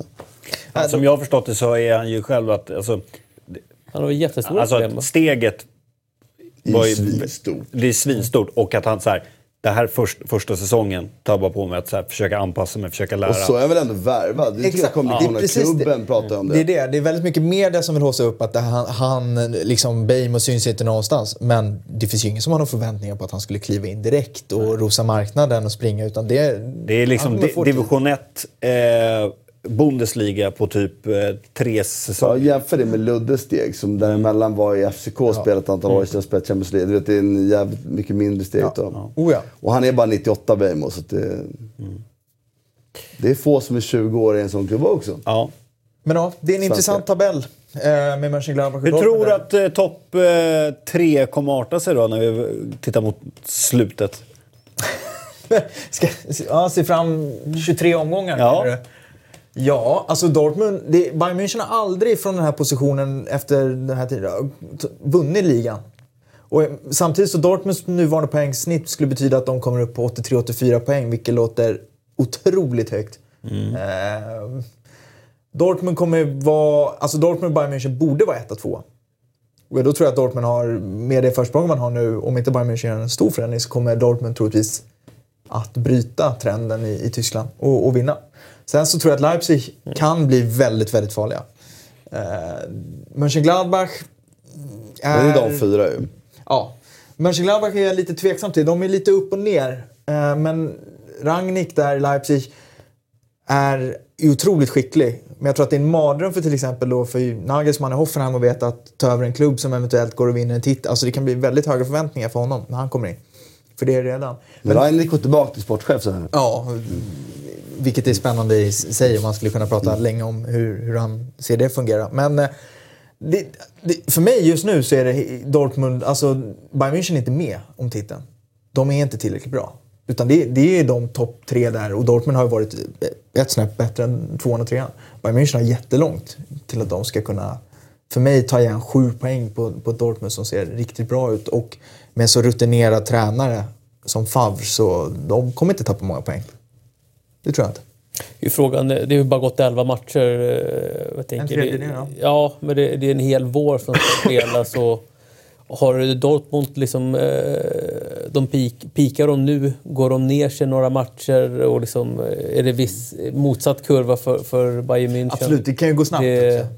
Det är trots allt bara, bara sju, sju pinnar. Liksom. Man ska veta att Bayern är sämst på våren. De brukar alltid vara höstmästare och sen så brukar det liksom tona ner. Ofta för att de kanske kopplar av eller man känner så. Men Ja, nu de har är de inget råd- klassiskt nu har de vårlag. Nej, de råd måste steppa upp. Men det som talar för Dortmund lite långsiktigt är att de har ju extremt mycket unga spelare och väldigt unga. Och det behöver ju inte vara positivt alltid. Det finns ju en mental aspekt där, även om jag tycker att den ibland lätt överskattas. Utan det är mer individberoende än vad det är åldersberoende, vill jag påstå. Men det finns också omvänt med unga, unga spelare. Det finns en utveckling, inneboende utveckling som har, men bara men man växer liksom. En hunger, en hunger. Ja, men hunger också. Men bara att du växer fort. Ja, men, den här smärtsamma, varje år man växte så, här, så blev man ju, fast man tränade med samma lag, blev man ju lite, lite, lite bättre. Bara för att man blev lite starkare, lite snabbare. Utan man trä- och så tränar man så blir man ju ännu lite mer. Den kurvan går så står man, då är det mycket svårare att få utveckling. Och de har ju många spelare som rimligtvis borde ha var en bra bit ifrån den utvecklingstoppen, bara att man växer. Så, att, så det finns ju någonting där. Men ju, så som de spelar nu så håller jag med om att jag har svårt att se Bayern München överbrygga det glappet ändå. Fast jag tror att Bayern München, sju poäng är ingenting. Nej. Nej, absolut inte. Det, det, det kan gå väldigt fort. Det bara känns som att Dortmund... Det finns Ja, men det är som- skada på Royce som är skadebenägen. Ja, Han betyder jobbigt. så jävla mycket som spelar just Det är nu. Det är möjligt att Favre har en annan, bara plockar in gött så gör samma sak. Pang, det funkar. Ingen aning. Men det ser ut just nu som att Royce är jävligt mycket Ja, men det spännande i det lagbygget är ju att de här äldre spelarna, om man ska uttrycka sig så, i Dortmund är fortfarande eh, i en bra ålder. Alltså de är inte liksom plus 30. Jag tänker på Witzel och, och Royce bland annat. Fan vitsen var bra han hade också. De är liksom i, i, i, i en bra, bra fotbollsålder. Det är målvaktssidan som är ett aber eventuellt med, med Bürki och sådär. Men samtidigt... eh, Nu var Hitz Hur bra som stod hits? sig. Jag kan inte. Nej, men han är tredje keeper i Schweiz, gjorde det bra i Augsburg med ringen. Toppmålvakt. Samtidigt så... Ser inte heller att det ska vara ett problem. Det är inte så många lag som... De står vänsterbackar inte- som borde flytta över Hakimi. Men de har ju Hakimi också. Guerrero kan spela där Ja, just det, just det. De har ju flera duktiga. Piszek Men var han lirar ju ju... inte i... Men, men var lite överraskande han valde tyckte jag. För Ja. att, men det är väl... Han är förbi liksom. Han är ju Ja, förbi det- sitt Zenit sen så länge så att det liksom känns... Så mötte han bara den bästa på plan liksom, i Ribéry. Ja, som men Riveri skulle- hade ju sitt livs match. Det är någonting jag kan gilla med att han, trots att han är vad är han, 35 nu, att han ska prompt liksom, ha en frisyr där det står nummer sju. i, Liksom. Alltså, det är någonting jag gillar med det. Han vill ju inte växa upp karln. Liksom. Han kommer ju vilja, han kommer vilja fortsätta i all oändlighet. Och så är han så här bra, då ska han ju ha ett nytt Absolut. kontrakt. Det är, ju, det är det som är så roligt. Men ja, Piszek är ju... Men nej. I den här matchen i alla fall. Ja, så blir han Det är roligt att se lite hur... um, Toljan har vi- varit men vissa vissa spelare liksom förlänger sin karriär. Alltså de blir äldre och äldre. Det, det, det är inte omöjligt att vi får se det här kommande tio åren. Liksom att vissa kommer ha... Ljuset kommer brinna lite längre. Att eh, 35, 36, 37 kanske inte är i hela världen längre. Tänk om Zagadou skulle ha på. Jag bara tyckte han var så jävla bra. Jag kan gissa att han stöter ju fel några gånger det blir hål. Men jag, jag, så här, bara tänker ut nu kan jag inte minnas ett enda fel jag såg honom göra. Och du kan liksom dessutom... Fransmannen? Ja. PSG andra laget Alltså, var han de med. mittbackarna de här, de här fransoserna Var har. det Alltså, det är han- ju men PSG har ju skeppat mycket folk. Alltså, Ja. Jag menar Coman som nu inte... Som var i Stockholm häromhelgen faktiskt. Inte vet jag riktigt varför, men jag fick en bild av att han hängde här. Eh, Hur skadade han då? Som han han är tillbaka om två veckor sägs det. Och jag menar, där är också en som PSG en gång i tiden skeppade bort. Och kommer han tillbaka till Bayern, alltså, ja. De, PSG har släppt många. Zagadou kom in som vänsterback och var ju fantastisk. Och nu som mittback är han ju bättre. Han har ju allt. Han är Ja, precis men, allt känns det som. Jag har sett honom för lite. För jag såg några matcher förra året tyckte jag inte han var så bra. Nej. Men jag, tänkte, jag minns inte honom som så stor eller. Sen så bara såg man matchen nu. och satt Kanske och klipp- Ja, det kan han ha gjort. och Det är 19. Men såg honom i, i, i klipp liksom och satt och kollade inför den här. Bara, fan, han varit bra alltså. Så kul att se. Så får se, under matchen var han ju inte... Och så var han så bolltrygg också. Det gillar jag. Härligt att få lite Tysklandssnack, Aron. Ja. Du är alltid välkommen hit. Eh, jättekul att ha dig här. Eh, så även med Marcelo, eh, Martin och Christian. Nu väntar ett landslagsuppehåll. Eurotalk rullar på precis som vanligt, men det väntar ett landslagsuppehåll. Eh, Efter det så ser vi fram emot eh, Tottenham, Chelsea, Atletico de Madrid, Barcelona, Lazio, Milan bland annat. Oh la la. Ja, känn på det. Kanonmatch. Mm, det blir härligt. Men nu är landslagsuppehåll. Men Eurotalk är tillbaka på måndag och Eurotalk Weekend redan nu på torsdag. Och vad står siffran på några sista? 8946. Det är för lite. Det är för lite. Det är för upp, lite. upp, upp och vakna. Ja, Det tack måste för idag. vara någon Hej! jävla incitament.